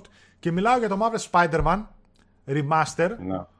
όπου στην ουσία δεν υπάρχει πρόβλεψη και το επιβεβαιώσανε ότι κάποιος που έχει αγοράσει την απλή έκδοση του Spider-Man, βασικά μία έκδοση έχει το Spider-Man, εντάξει έχει και την Game of the Year, τέλος πάντων όποιος έχει αγοράσει την απλή έκδοση του Spider-Man στο PlayStation τέσσερα δεν θα μπορεί δωρεάν να πάρει ας πούμε το PlayStation πέντε upgrade ε, όταν θα έχει το PlayStation πέντε και βάλει το δισκάκι μέσα. Το, play, mm. το Spider-Man τώρα που έχετε αγορασμένο στο PlayStation τέσσερα θα τρέχει στο πι ες φάιβ μια χαρά. Μπορεί να τρέχει με καλύτερα frames και τα λοιπά μέσω του boost mode, αλλά δεν θα έχει αναβαθμίσεις στα γραφικά. Δεν θα δοθεί yeah. κάποιο δωρεάν update για αυτούς. Το Spider-Man Remaster είναι κλειδωμένο πίσω από την Ultimate Edition του Marvel Spider-Man, όπου μέσα έχει και το Spider-Man Remaster και το Miles Morales στα ογδόντα ευρώ. Yeah. Μόνο εκεί, έτσι. Θα μπορεί να υπάρχει και μετά υπάρχει και το Morales, το οποίο κυκλοφορεί στο PlayStation τέσσερα ξεχωριστά και στο PlayStation πέντε πάλι μόνο του. Στα εξήντα ευρώ στο PlayStation πέντε, στο τέσσερα μπορεί να βγει και λίγο πιο φθηνό. Ναι. Και υπήρχε αυτή η αταραχή λίγο το του στυλ γιατί δεν δώσανε ένα δωρεάν upgrade στο Spider-Man αφού το βγάζουν remaster. Άρα δηλαδή όποιος θέλει να παίξει με καλύτερα γραφικά το Spider-Man, το απλό, θα πρέπει να αγοράσει αναγκαστικά με ογδόντα ευρώ την uh, Ultimate Edition στο PlayStation πέντε, το οποίο ναι θα έχει αναβαθμίσει τα γραφικά, έχει βέβαια μέσα και το Miles Morales. Ε, ναι, δεν, α, δεν, α, άρεσε α, αυ... δεν άρεσε αυτό και πολύ στον κόσμο, γιατί παράλληλα και άλλα studios την, βέβαια την παρομοιάσαν με το Control, όπου και εκεί το Control το κλειδώσανε το upgrade του PlayStation πέντε πίσω από την Ultimate Edition του PlayStation πέντε που βγαίνει μαζί με τα ντι ελ σι. Κάποια άλλα studios βγήκαν και εκείνα. Τα περισσότερα δίνουν free upgrades, όπως και επίσης και studio της Sony έχουν βγει και έχουν πει ότι θα πάρετε yeah. κάποια δωρεάν upgrades όταν πάρετε το πέντε στα παιχνίδια μας. Οπότε ναι, δεν έκατσε πολύ καλά. Ούτε τα saves της PlayStation τέσσερα έκδοσης θα λειτουργούν στο PlayStation πέντε. Το απλού, oh, θα θέλει ξανά από την αρχή. Το απλού Spider-Man. Και γιατί για όλο αυτό το δικαιολόγησε. Το δικαιολόγησε εισαγωγικά βέβαια η Insomniac. Στην ουσία το Marvel's Spider-Man Remaster το βλέπουν σαν ένα ξεχωριστό παιχνίδι. Γι' αυτό και δεν δίνουν δωρεάν upgrades, γι' αυτό και δεν υπάρχουν μεταξύ saves ε, συμβατότητα. Θα υπάρχουν ακόμα, ακόμα και καινούργια trophies. Δηλαδή, αν παίξετε το remaster, θα έχει καινούργια trophy list, καινούριο platinum. Καινούριο platinum. Ναι. Θα είναι, λέει, μια βελτιωμένη έκδοση το Marvel Spider-Man Remaster σε σχέση με το Spider-Man του PlayStation τέσσερα, ως μέρος του Marvel Spider-Man Miles Morales Ultimate Edition. Θα υπάρχουν μέσα, μισό λεπτό να σας πω ένα-ένα τι βελτιώσεις είπανε για να δικαιολογήσουν. Ε, θα εκμεταλλεύεται, λέει, πλήρως την υποδύναμη του PlayStation πέντε. Θα έχει καλύτερους χαρακτήρες με βελτιώσεις στο, ε, στα μάτια, στα μαλλιά, στο δέρμα, καλύτερα animation στο πρόσωπο, ray tracing reflections και στις α, φωτοσκιάσεις, καλύτερος φωτισμός, καλύ, ε, περισσότεροι, περισσότερος κόσμος στους δρόμους και κίνηση και μεγαλύτερο draw distance. Τα βλέπετε ναι, δηλαδή ναι, ναι, ναι. ακόμα πιο μακριά στην πόλη, πέρα από την εκμετάλλευση του ες ες ντι και το γρηγορότερο loading, όπου αυτό μπορεί να το κάνει και μέσω backwards compatibility και η απλή έκδοση. Οπότε ναι, δεν ξέρω, προφανώς δεν ξέρω αν αυτό εσένα στο δικαιολογεί ρε παιδί μου όλο άμα το σκηνικό. Άμα το σκεφτείς, ναι. άμα το σκεφτείς, πες ότι το Miles Morales έχει εξήντα ευρώ, και δίνεις και άλλα είκοσι, γιατί ογδόντα θα έχει, για να πάρεις το, πώς το λένε, το remaster μαζί. Ναι. Εντάξει. Πάει και έρχεται. Καταλαβαίνω ρε παιδί μου ότι για την τσέπη του καταναλωτή, του εκάστοτε gamer από εμάς, ναι. είναι πλήγμα όπως και να το κάνεις. Γιατί οι άλλοι μπορεί να βγάζουν, ξέρω εγώ, ένα μισθό βασικό ή και λίγο παραπάνω. Τι άλλοι περισσότερο. Ναι, ή αν έχεις, ρε παιδί μου, από πίσω τρεις χιλιάδες υποχρεώσεις, ε ρε φίλε, ναι. δεν βγαίνει. Δεν βγαίνει. Δεν θα τα δώσω για να πάρω το Spider-Man και το κάθε Spider-Man παιχνίδι. Ναι. Είναι δύσκολο. Είναι δύσκολο. Για να πάω λίγο στα σχόλια. Είναι πού θα επενδύσει ο καθένας, ρε παιδί μου. Τι ανάγκη θα έχει ο καθένας και πάει λέγοντας. Δηλαδή πιστεύω ότι αν κάποιος έχει ανάγκη από κάτι περισσότερο δεν θα επενδύσει καν στο gaming. Θα περιμένει. Και ας περιμένει και πέντε δέκα χρόνια. Καλά δέκα χρόνια όχι, ε. Ναι. Για το Miles Morales δίνουν free upgrade. Δηλαδή αν κάποιος αγοράσει την έκδοση του PlayStation τέσσερα που μπορεί να είναι και πιο φθηνή και το βάλει μετά το δισκάκι να παίξει στο PlayStation πέντε, θα υπάρχει δωρεάν αναβάθμιση στην έκδοση του PlayStation πέντε. Αυτό ναι. είναι που ζορίζει τον κόσμο και λένε γιατί δεν κάνει το ίδιο και με το remaster. Κάπου δεν κολλάει, κάπου το κλειδώσανε, κάπου εκεί πέρα δεν κάθισε πολύ καλά στον κόσμο. Ενώ αν το δίνανε, εντάξει, θα φαινόταν καλύτεροι. Μπορεί κάποιοι που δεν το έχουν παίξει μέχρι τώρα, δεν το έχουν αγοράσει, να το παίρνανε τώρα. Με ποια ευκαιρία σου λέει να παίξω και το remaster στο πι ες φάιβ Day One. Ούτε εμένα με πολύ έκατσε καλά. Τέλος πάντων, το προσπερνάω επειδή το έχω παίξει και δεν καίγομαι. Οκ, okay, να το παίξω τόσο πολύ ξανά. Ενώ το Morales, ας πούμε, θα ήθελα να το παίξω γιατί είναι καινούριο. Καλά, ναι. Καλά, ούτε εγώ καίγομαι να παίξω το remaster, αλλά αφού θα πάρω την έκδοση της Ultimate, εντάξει, θα το παίξω. Mm. Με την ίδια λογική λέει: νοικιάζω τα πάντα από το video club της γειτονιάς μου. Ναι, τι κάνει, λένε: έχω video club και καλό, μάλιστα. Αυτό πήγα από. Υπάρχουν ακόμα τα video club, ξέρω εγώ. Αυτό είναι το Game Pass. Ναι, παιδιά, εντάξει, αυτό είναι το Game Pass. Προφανώς και νοικιάζεις ναι. τα παιχνίδια και όσο πληρώνεις τα έχεις. Φάουλ της Sony λέει που δεν έδωσε το remaster. Ναι, εντάξει. Για τα υπόλοιπα exclusive λέει θα ισχύει το ίδιο πράγμα. Παιδιά, νομίζω ότι, είπαν, ε, ότι θα υπάρχει δωρεάν upgrade εκεί πέρα. Δηλαδή και στα Horizon Zero Dawn και σε κάποια άλλα που θα βγουν cross-gen θα υπάρχει δωρεάν update. Γι' αυτό είναι και λίγο κάπως έτσι το πράγμα τώρα που κάνανε με το Spider-Man. Και συνεχίζω. Νομίζω αυτό ήθελα να πω για το τέτοιο. Ναι. Είχαμε μετά μία φήμη η οποία την έχουμε ξανακούσει στο παρελθόν για remake του πρώτου Metal Gear Solid στο πι ες φάιβ και παράλληλα με μια άλλη φήμη η οποία ήρθε και έδεσε ότι θα διατεθούν σε πι σι ε, από την Konami μέσω του τζι ο τζι Good Old Games ε, πολλά παλιά παιχνίδια της και κάποια Metal Gear και όντως δόθηκε το Metal Gear, Metal Gear Solid και Metal Gear Solid δύο στο τζι ο τζι στο ναι. πι σι, τα οποία βέβαια είναι απλά ports των πι σι εκδόσεων που είχαν βγει τότε. Στην ουσία απλά τα κάνανε να τρέχουν στα Windows τα καινούργια. Ναι. Υπάρχει όμως παράλληλα μία φήμη για remake του πρώτου Metal Gear Solid, το οποίο παιδιά είναι φανταστικό παιχνίδι. Δεν το συζητώ καλά, και το δύο και το τρία και το τέσσερα και τα τέτοια είναι όλα παιχνιδάρες. Ναι, ναι, ναι. Φαντα... Φανταστικό franchise. Ου, φανταστικά. Εγώ το είχα παίξει πριν από τρία χρόνια στο πι ες Vita. Το έιτς ντι Collection που έχει βγει το ένα και το δύο. Καλά. Θα υπάρχει λέει ένα remake όπως έγινε με τον Demon's Souls, δηλαδή πραγματικό remake, τα πάντα όλα, όχι remaster, δεν ξέρω εγώ. Το πρώτο Metal Gear Solid, ναι, όχι σαν το Prince of Persia, για το PlayStation πέντε και για πι σι. Ε, από εκεί που βγήκε η φήμη από το Red Gaming Tech, ένα κανάλι στο YouTube, ο οποίος πολλές φορές έχει βγάλει σωστές ειδήσεις, είχε πει και για τα Metal Gear Solid ένα και δύο που θα βγουν στο πι σι, μετά από λίγες μέρες το μάθαμε. Οπότε θεωρούμε ότι έχει ακουστεί το παρελθόν, θεωρώ βάση με αυτή την υποψία, αυτή τη φήμη, ότι θα δούμε Metal Gear Solid ένα remake αποκλειστικά σε πι ες φάιβ και πι σι. Σε κάτι τέτοιους ρυθμούς θα παίξει τουλάχιστον για τα πρώτα χρόνια η Sony για να κρατήσει το κοινό της και να το κερδίσει. Συνεχίζεται επίσης φημολογία για Bloodborne Remaster, το οποίο mm. λένε ότι όντως συμβαίνει και είναι κοντά. Πάλι από το ε, ίδιο κανάλι ακούσαμε αυτές τις φήμες. Ε, με βελτιωμένα φυσικά τα πάντα, αλλά όχι remake.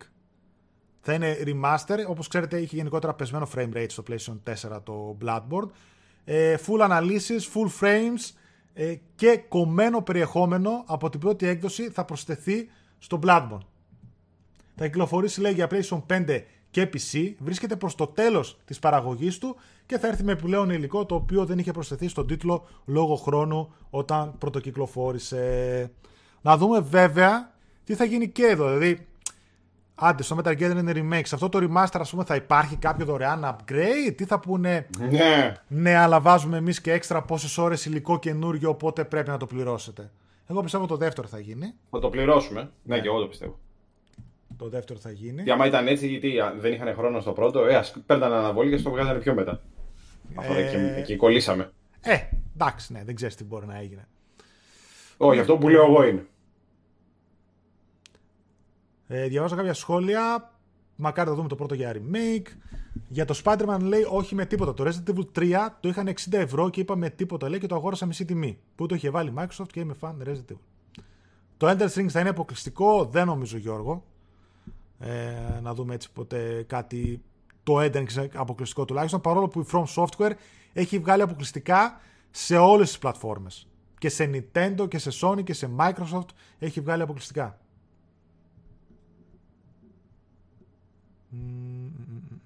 Για να δω. Πάλι θα μας φάει τα λεφτά η From.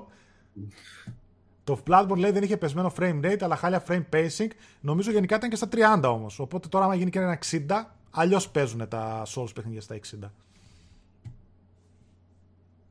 Επίσης λέει αυτό ναι, είχαμε χτες την uh, The Outbreak Day, η οποία μετονομάστηκε σε The Last of Us ε, ναι. Day λόγω του πραγματικού ιού του που κυκλοφορεί, για να μην υπάρχουν λέει παρεξηγήσεις. Ε, εντάξει, κάνανε κάποια events, δώσανε κάποια ε, δωρεάν themes για το PlayStation τέσσερα, βγάλανε διάφορο merchandise κτλ. Οκ, okay, δεν τρελάθηκα. Πολλοί περιμένανε βέβαια τίποτα σε ανακοίνωση το multiplayer του The Last of Us Part δύο ή κάποιο ντι ελ σι ή κάτι άλλο. Δεν ήρθε. Ο Drunkman πάντως άφησε υπονοούμενα και το διαβάζω τώρα εδώ στο, Παύ, στο Παύλο το σχόλιο ότι πέρα το τι είπε Your positivity and love is incredibly inspiring λέει oh, and about the other thing be patient, it'll be worth it. Yeah. Σχετικά λέει okay. με το άλλο λέει, θέμα που έχουμε λέει κάντε υπομονή, θα τα αξίζει. Τάσου, ευχαριστώ πάρα πολύ για τον donate φίλε μου. Ευχαριστώ φίλε. Πολύ πιθανόν να αναφέρεται σε αυτό που έχουν αφήσει πίσω στο Factions, στο multiplayer δηλαδή του The Last of Us Part δύο, το οποίο περιμένει πολλοί κόσμος, ήταν πολύ πετυχημένο το πρώτο και κάποια στιγμή είχαν βγάλει ανακοίνωση που είπαν ότι σταματάμε να δουλεύουμε στο multi γιατί δεν προλαβαίνουμε, παίρνουμε όλους τους developers όλα τα χέρια μας στο single και θα βγάλουμε σε δεύτερο χρόνο το multi.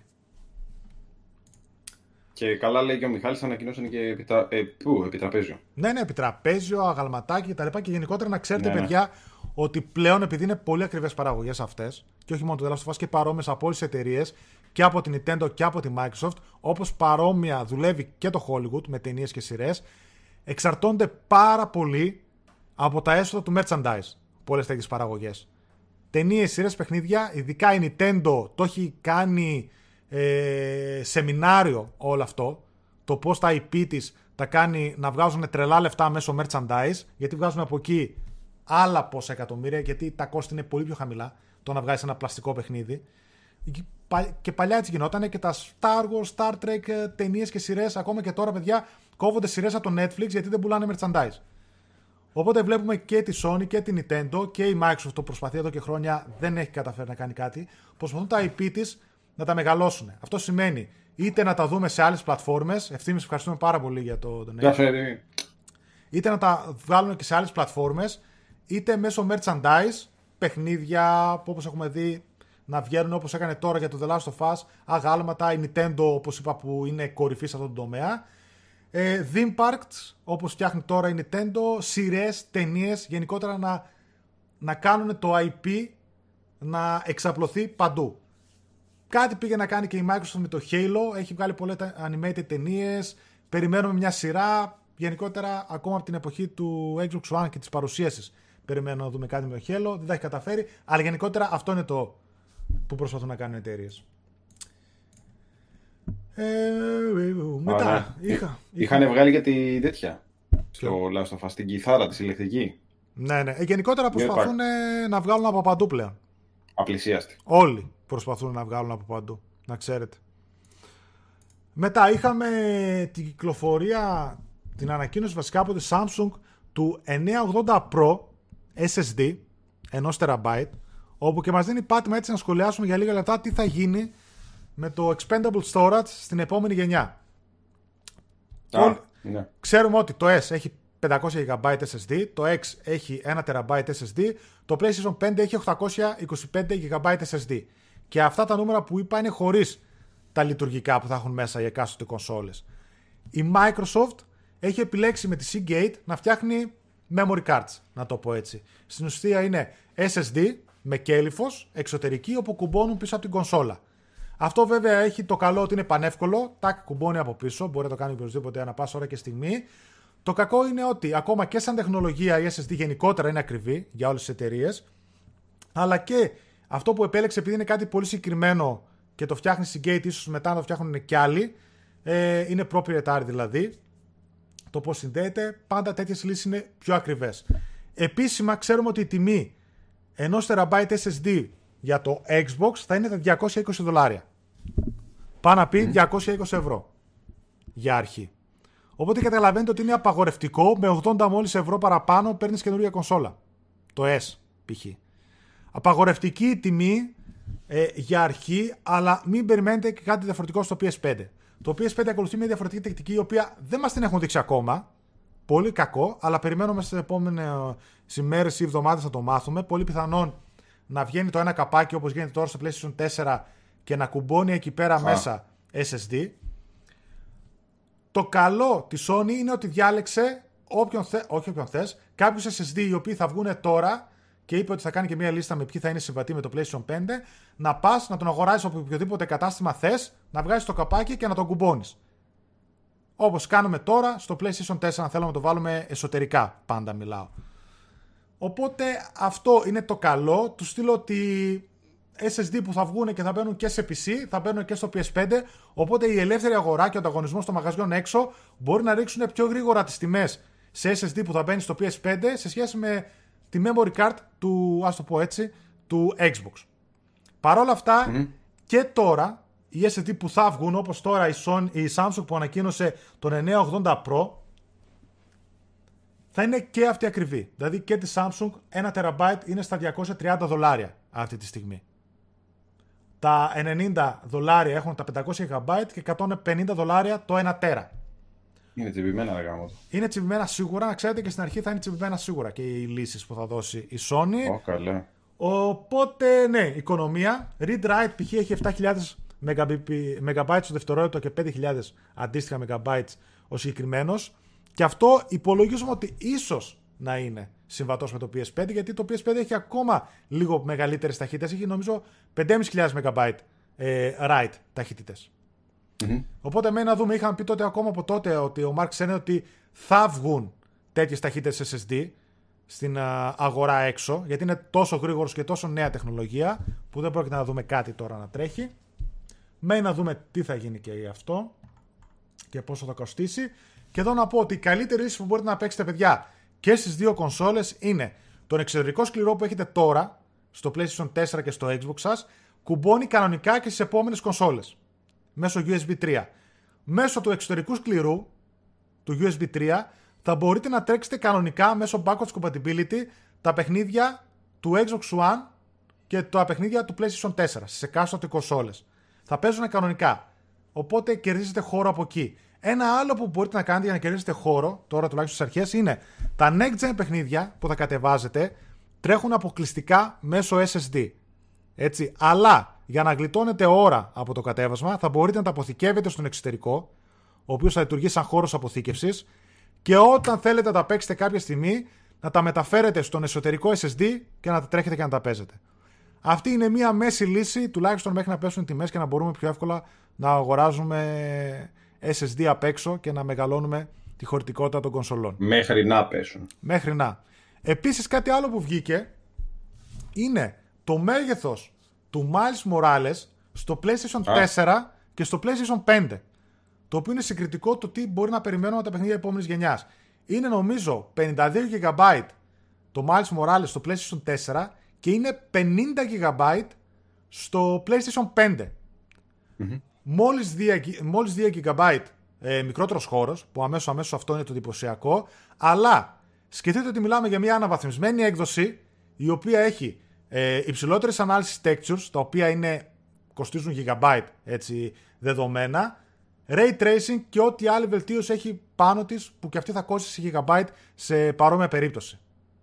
Είναι mm-hmm. αυτό που λέμε κατά καιρούς, ότι λόγω του ες ες ντι και των πολύ ψηλών ταχυτήτων που υπάρχουν σε επόμενες κονσόλες, δεν είναι αναγκασμένοι οι developers να κάνουν, να διπλασιάζουν και να τριπλασιάζουν τα ίδια δεδομένα όταν εγκαθιστούμε, όταν εγκαθιστούμε ένα παιχνίδι στον σκληρό, απλό δίσκο, ώστε να είναι σε πολλαπλά σημεία μέσα στον μηχανικό σκληρό δίσκο, ώστε η βελόνα να τα διαβάζει πιο γρήγορα και να μην κάνει μεγαλύτερη διαδρομή.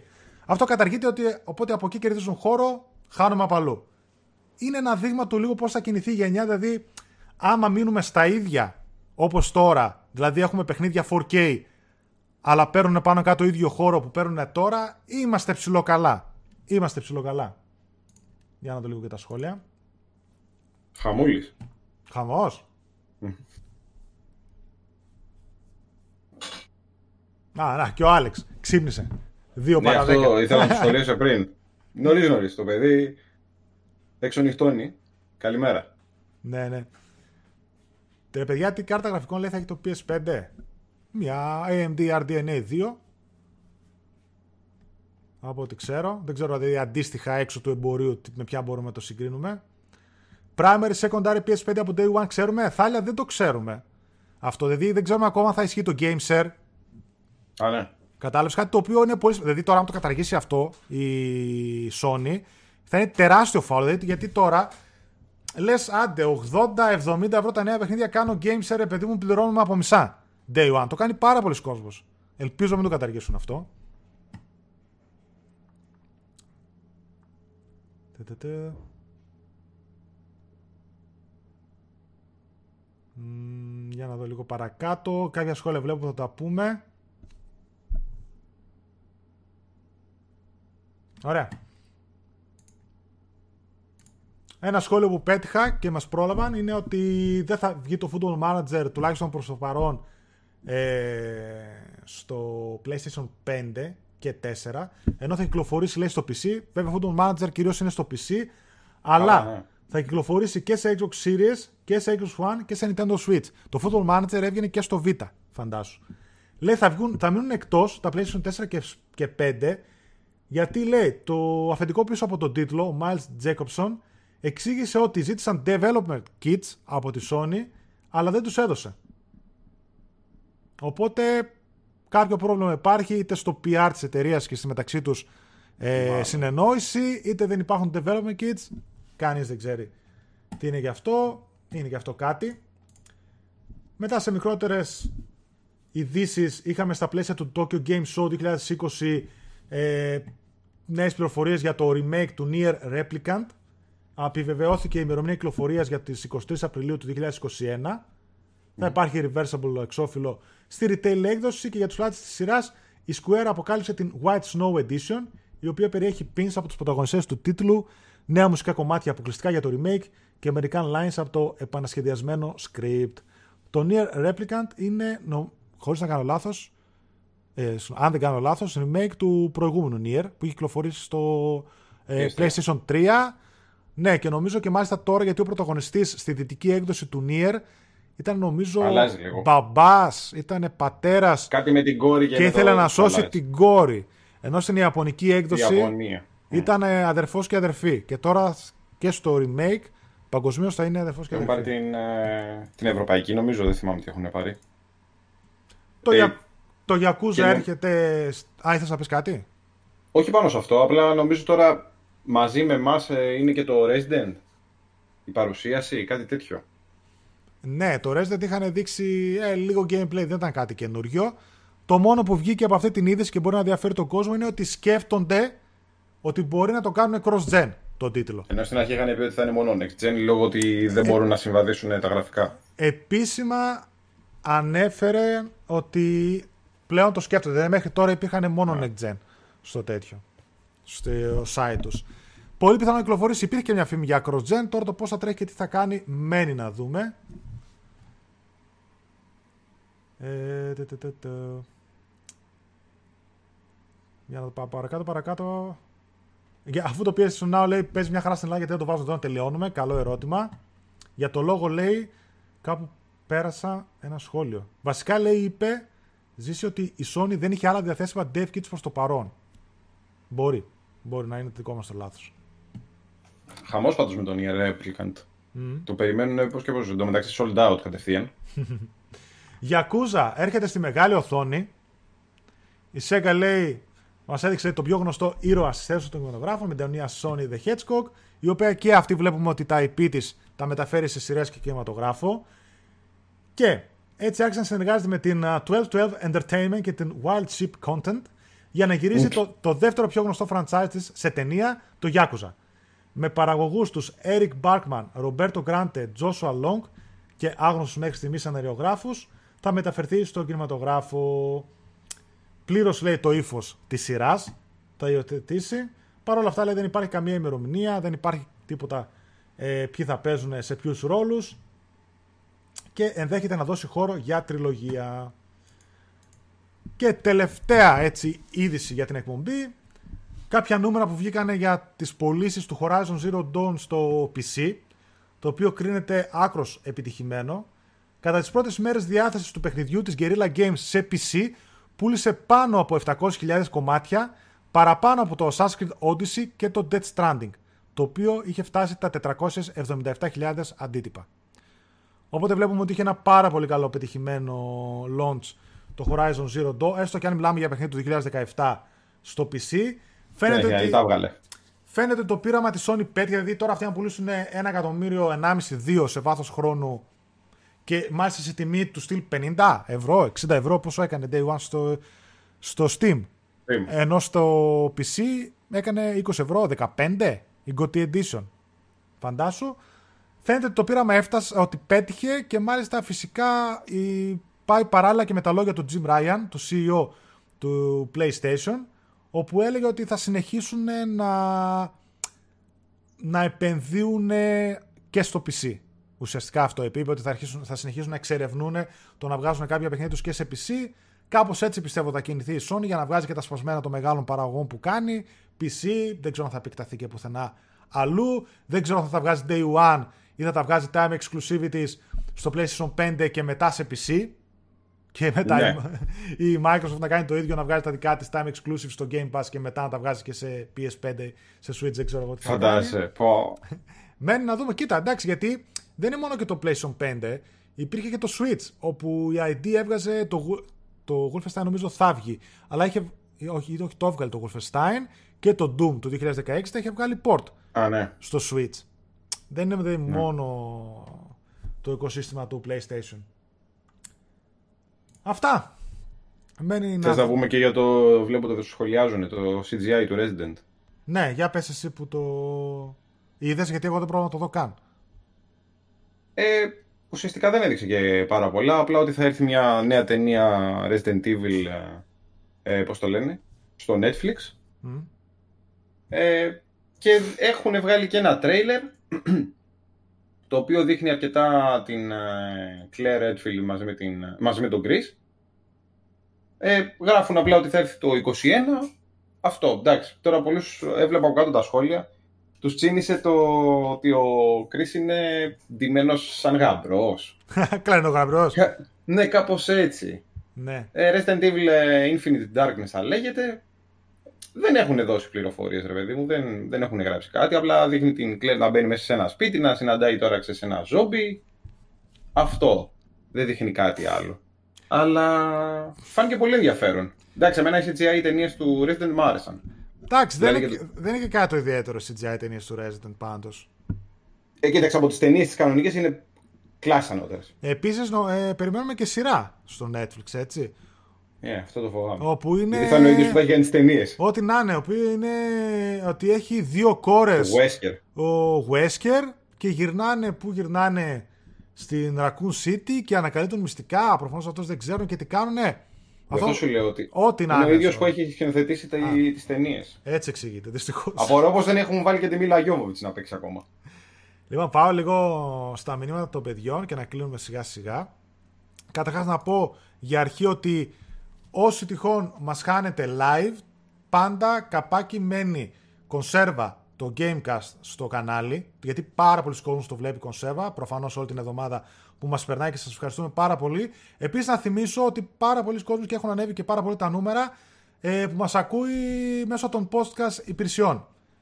Spotify, Google Podcast, Apple Podcast, οι τρεις μεγαλύτερες και σε πάρα πολλές μικρότερες. Είτε μας στριμάρετε είτε κατεβάζετε το επεισόδιο, μας ακούτε σαν ραδιόφωνο από το κινητό, από το από το πι σι, από οπουδήποτε, όταν είστε μέσα στο αυτοκίνητο, υπάρχει πάντα το επεισόδιο λίγες ώρες ε, μετά, ή στη χειρότερη το βγάζω Δευτέρα, ας πούμε, στις podcast υπηρεσίες. Να μας κάνετε subscribe και να μας ακολουθείτε και εκεί, όσοι δεν προλαβαίνετε να μας δείτε στο YouTube. Και πάω στα σχόλια των παιδιών για να κλείσουμε. Πολλά προβλήματα λένε για το Crysis. Ζήση λέει το Crysis, λέει ο Τάσος, πολλά προβλήματα. Α. Το είδα και ένα update βγήκε, αλλά και πάλι υπάρχουν κάποια θέματα. Μόλις γύρισα από εξετάσεις, λέει ο Μιχάλης. Ελπίζω να τα πήγες καλά, φίλε μου, follower. Πιστεύω, λέει, καλά αποτελέσματα. Πιστεύω, λέει ο Ευθύμης, ότι το PlayStation πέντε είναι ένα αξιόλογο hardware και ότι θα είναι πάρα πολύ συγκρίσιμο με το Series X. Ανυπομονώ να δω τα συγκριτικά στα multi-platform games, να δω τις διαφορές. Γενικά, παιδιά, να ξέρετε, το δικό μου πιστεύω είναι ότι τουλάχιστον για τα πρώτα χρόνια θα είναι σε θέμα performance, έτσι, και στα multi-platform και στα λοιπά, ίδια απόδοση στα μηχανήματα. Δηλαδή, αν θα δούμε διαφορές, θα είναι του στυλ Dynamic φορ κέι το ένα, Native φορ κέι το άλλο. Ό,τι έχουμε δηλαδή τώρα στην τωρινή γενιά, δεν νομίζω ότι θα δείτε στο ένα medium γραφικά και στο άλλο ultra. Αυτά θα γίνεται στο S, π.χ. που θα τρέχει κάποια παιχνίδια στα medium και στα υπόλοιπα μηχανήματα θα παίζουν high ή ultra, ξέρω εγώ, ή κάποιες άλλες επιλογές με ray tracing και τέτοια. Οι μεγάλες... Σιγά, πεθάνεις. Πεθάνεις. Οι μεγάλες επιδόσεις, οι αλλαγές στα παιχνίδια θα είναι μόνο στα first party, που θα μπορούν να βγάζουν μάτι ενώ βελτιώσεις, έτσι.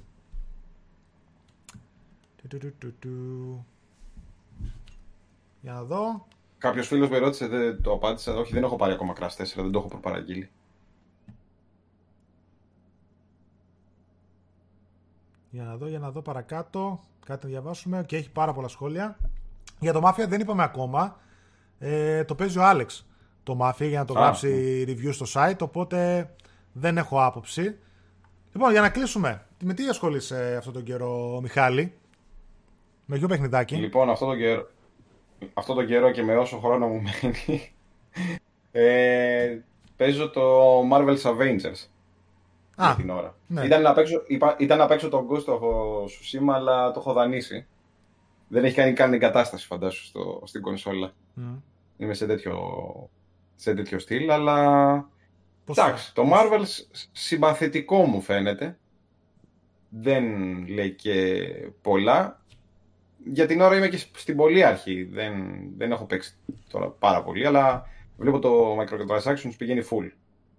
Full. Έχει πολύ, έχει πολύ πράγμα, έχει πάρα πολύ πράγμα. Nice. Δηλαδή εντάξει, είναι παιδιά που ρωτάνε να το πάρουμε τώρα, όχι σε τόση τιμή θα το πάρετε και αν το πάρετε. Mm. Δυστυχώς και το animation δεν μου αρέσει. Ναι, αυτό το είχα δει από την beta ακόμα και εγώ δεν το. Δεν, ναι, δεν, δεν... δεν καίγομαι να σχολιάσω. Δηλαδή και να μην το παίξω, για μένα δεν λέει κάτι το Marvel's Avengers. Εντάξει, εγώ το πήρα πιο πολύ μόνο και μόνο επειδή μου αρέσουν οι Avengers. Τώρα από εκεί και πέρα, αν ήταν ξέρω εγώ κάτι μόνο το, δεν, το, δεν ασχολιόμουν καν. Ε...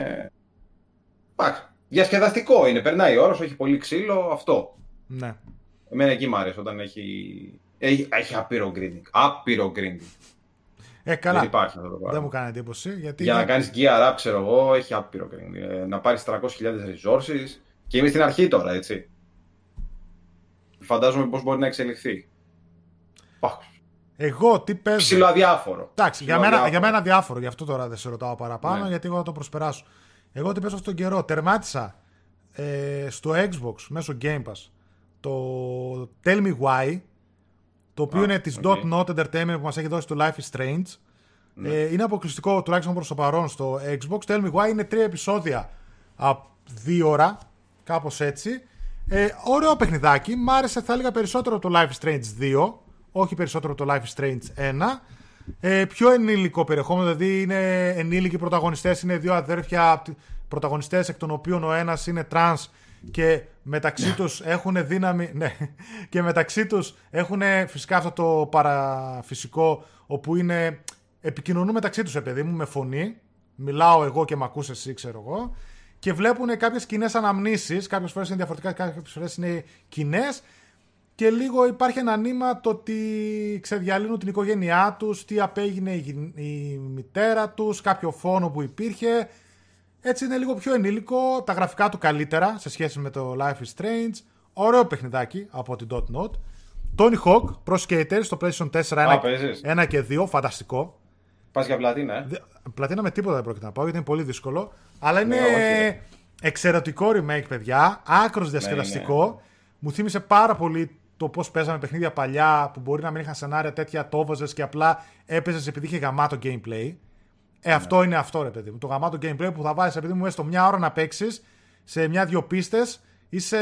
θα έχεις περάσει καταπληκτικά. Έχει φυσικά και άλλα μέσα και online και τέτοια. Δεν έχω ασχοληθεί. Ε, και μετά τώρα ξεκίνησα. Έχω περάσει τρεις υποθέσεις, τέσσερις. Έχει καιρό βασικά που το ξεκίνησα, το παίζω πιο αραιά. Το ελ έι Noir το Remaster. Ah, oh, oh, oh. Το είχα παίξει στο PlayStation τρία, δεν το τερμάτισα ποτέ. Και το έχω βάλει τώρα στο τέσσερα, το οποίο έχει φορ κέι ανάλυση, είναι, δείχνει έτσι πιο καθαρό, κυριλέ, στο PlayStation τέσσερα Pro.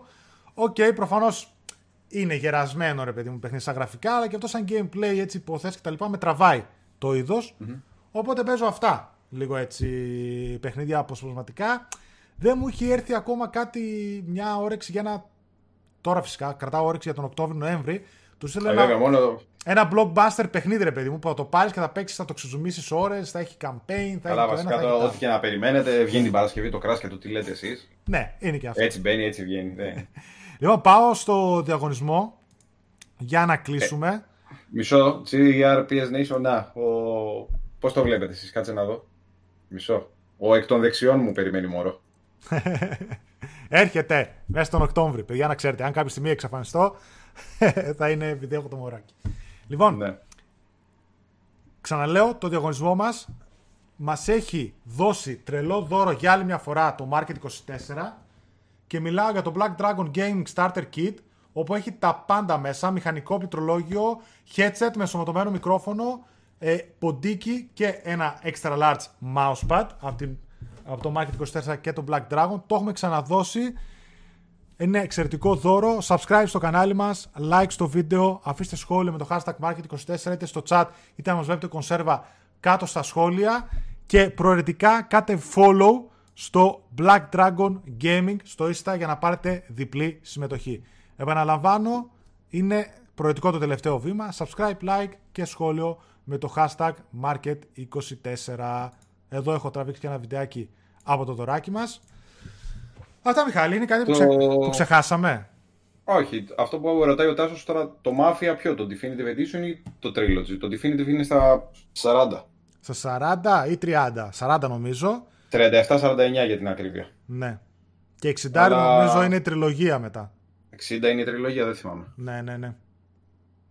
Στο Mafia ναι. τρία διορθώθηκε τίποτα. Παιδιά, ήταν μαύρο χάλι. Μαύρο χάλι, σχετικά. Εντάξει, το Mafia δύο είχε προβλήματα. Ήταν. Αλλά δεν το έχω ξανακουμπήσει να δω αν βγάλαν πάτσες και τι κάνανε. Μαύρο χάλι. Πιστεύω το δυνατό σημείο του PlayStation πέντε είναι το απίστευτο γρήγορο data loading, asset loading και το μοναδικό του άι ο input-output από το συγκεκριμένο ες ες ντι. Ναι, μάλιστα είπαν ότι έχουν κάνει license και μια τεχνολογία όπου κάνει compress και depre...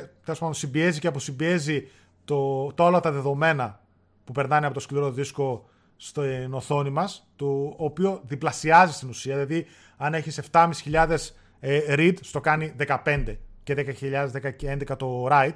Μένει να δούμε όλο αυτό βέβαια πώς θα εκμεταλλευτούν τα παιχνίδια, τα οποία στην ουσία μετά τον πρώτο-δεύτερο χρόνο θα αρχίσουν να φαίνονται οι διαφορές, γιατί ε, δεν ξέρω, δηλαδή τώρα το Horizon όταν βγαίνει cross-gen, πόσο πολύ θα εκμεταλλευτεί αυτή την τεχνολογία. Μένει να δούμε στα καθαρά next-gen παιχνίδια τι θα, τι θα πάει. Mm-hmm. Και για να πω κάτι, αν ρωτάτε, ο διαγωνισμός κρατάει μία εβδομάδα και κάθε Κυριακή μετά την εκπομπή ή πριν πάω στο προηγούμενο και κάνω την κλήρωση και με καρφιτσωμένο σχόλιο στα σχόλια κάτω του βίντεο θα βρείτε τον νικητή. Τώρα μετά την εκπομπή θα πάω στο πρώτο επεισόδιο να ανακοινώσω τον νικητή του προηγούμενου διαγωνισμού. Το Twin Mirror, την έννοια της .node που επίσης δείχνει καλό και είναι νομίζω και το platform. Ναι, ναι, ναι. ναι, ναι. Ευχαριστώ παιδιά για τις ευχές. Έρχεται η κόρη μέσα στον Οκτώβριο, την αναμένουμε. Θα τα μάθετε όταν έρθει. Αυτά. Ασχολείσαι εσύ με Γιάκουζα, εγώ ούτε να το ακουμπήσω δεν θέλω. Μια φορά το ακούμπησα, δεν αποκλείεται να ξαναπιάσω τα χέρια. Ασχολείται ο Άλεξ που τα έχει πάρει. Καλά, αυτός είναι σειρά, το ξέρω. Όλα. Τα έχει πάρει σειρά όλα. Λοιπόν, αυτά παιδιά. Ευχαριστώ πάρα πολύ για την παρέα. Πολύ ωραία εκπομπή. Ήμασταν και πολλοί κόσμος. Θα τα πούμε καλώς των προγραμμάτων την επόμενη Κυριακή. Εντάξει.